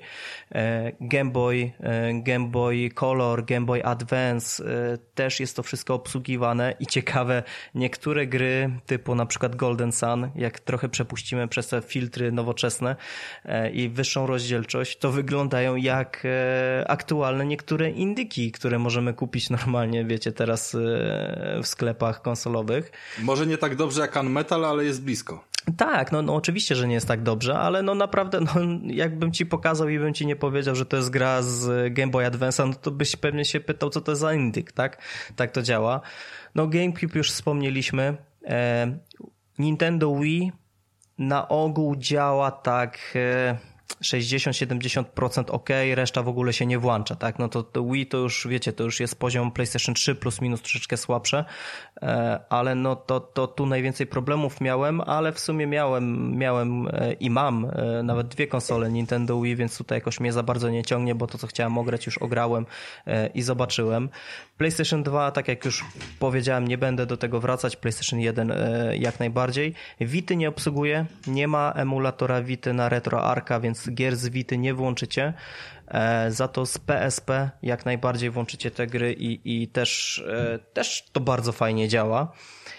Xbox. Xbox 360 poza zasięgiem nie ma szans, ale co ciekawe, Xbox Classic też nie ma, nie ma tak zwanego jądra, kora, żeby... Ale Xboxy jakoś specjalnie mnie nie bolą, dlatego że no, jest ta potencjalna wsteczność e, obsługiwana natywnie. Co prawda, no, dalej nie dotyczy wszystkich gier, ale jednak e, odrobili na tyle dobrze tą robotę, że, że prawie wszystkie gry tam przepuścili przez nią, nie? No tak, jak najbardziej, ale to jest śmieszne, nie? że na Xboxie nie możesz e, emulować Xboxa nie? przez tą aplikację, a sama natywnie już już działa. No i kończąc na takich y, sprzętach jak SNES, NES, y, Sega Master System, Sega Game Gear, wszystkie te różne Segi, które nawet nie wiedziałem, że, że kiedykolwiek istniały, e, konsole 3DO, no jest tego po prostu masa Masa, naprawdę masa. Jeżeli, jeżeli nie boicie się chwilę pobawić się w ustawieniach i, i, zrobić coś po, ponad po prostu tylko włączyć pada i tyle, no to polecam chociaż na chwilę, żeby przekonać się i zobaczyć jak to działa i jakie fajne gry są, bo warto, bo warto i, i tak naprawdę nic z waszą konsolą się nie stanie, nie dostaniecie bana, e, 100% bezpieczny, jedyne co jest niebezpieczne, jedyne co jest zagrożone to wasza moralność, ale no to w to nie wchodzimy, każdy ma swoją, nie? No dobra, to w takim razie to był nasz bonusowy materiał. Uznajmy, że to jest y, materiał dla patronów i dlatego powyżej dwóch godzin wpada tutaj. Wszystkich z zgaszoną y, i zaburzoną moralnością y, dziękujemy za przesłuchanie, a pozostałych przepraszamy za to, że musieli tych krwiożerczych i przestępczych tutaj naszych wywodów słuchać. No ale jak, tak to jest, jak zapraszamy zbrodniarzy do naszego podcastu. No i co więcej mi pozostaje powiedzieć? Podziękować chyba tylko za przesłuchanie tego odcinka. Cieszymy się bardzo, że mogliśmy nagrać w takim odmiennym składzie. My Tomek tak zaczynaliśmy w ogóle, nie wiem czy pamiętasz, że pierwszy nas, nasz odcinek też był bez Krystiana, jeżeli chodzi o mój występ w bezimiennym. To było tak dawno temu, Rafał, że już nie pamiętam, ale chyba tylko z Jackiem, z Jackiem nagrywaliśmy i pamiętam, ja się bardzo cieszyłem, że ty już poszedłeś w pizdu i mogłem normalnie porozmawiać, ale tak chyba tak to było, wiesz? No, słuchaj. Takie, takie jest życie. Dobra, takie no to w takim życie. razie słuchajcie chłopaki, dziękujemy. Tomasz, czy ty tam usnąłeś, czy nie usnąłeś? Nie, nie, cały czas jestem. Nawet yy, mówiłem coś niedawno. Ty już instalujesz, Tak, rozumiem. już ściąga, już instaluje. nie, mówiąc szczerze, kupiłem Man Metal i ściągam Man Metal. Wii, okej, okay, jest, dobra. sukces pierwszy, dzisiejszego pierwszy wieczoru. Kupiony jest sukces. Ja już jestem w takim razie szczęśliwy. Y, zrobimy, zrobiliśmy to dobrze, skoro tak wyszło. Słuchajcie, dziękujemy w takim razie za przesłuchanie i do zobaczenia, do usłyszenia za kolejne dwa tygodnie, bo nie zamierzamy tutaj mm, nic zmieniać. Y, myślę, że już będzie Krystian. Miejmy nadzieję, że Mikołaj wróci do żywych. Y, no i miejmy nadzieję, że chłopaki również będą nas odwiedzali w przyszłości. Ja tam zawsze jestem otwarty na takie, takie niuanse. Dzięki wszystkim, to był 211 odcinek Bezimiennego. Był ze mną Tomasz Zawadzki. Dzięki bardzo, przyjemność po mojej stronie. Oraz Tomasz Wasiewicz. Ja również dziękuję i również cieszę się, że mogłem tutaj być. A ja nigdy nie przedstawiony, zostawiłem to na koniec. Rafał Rodomyski, dziękuję bardzo. Dobrej nocy wszystkim życzę. Pa!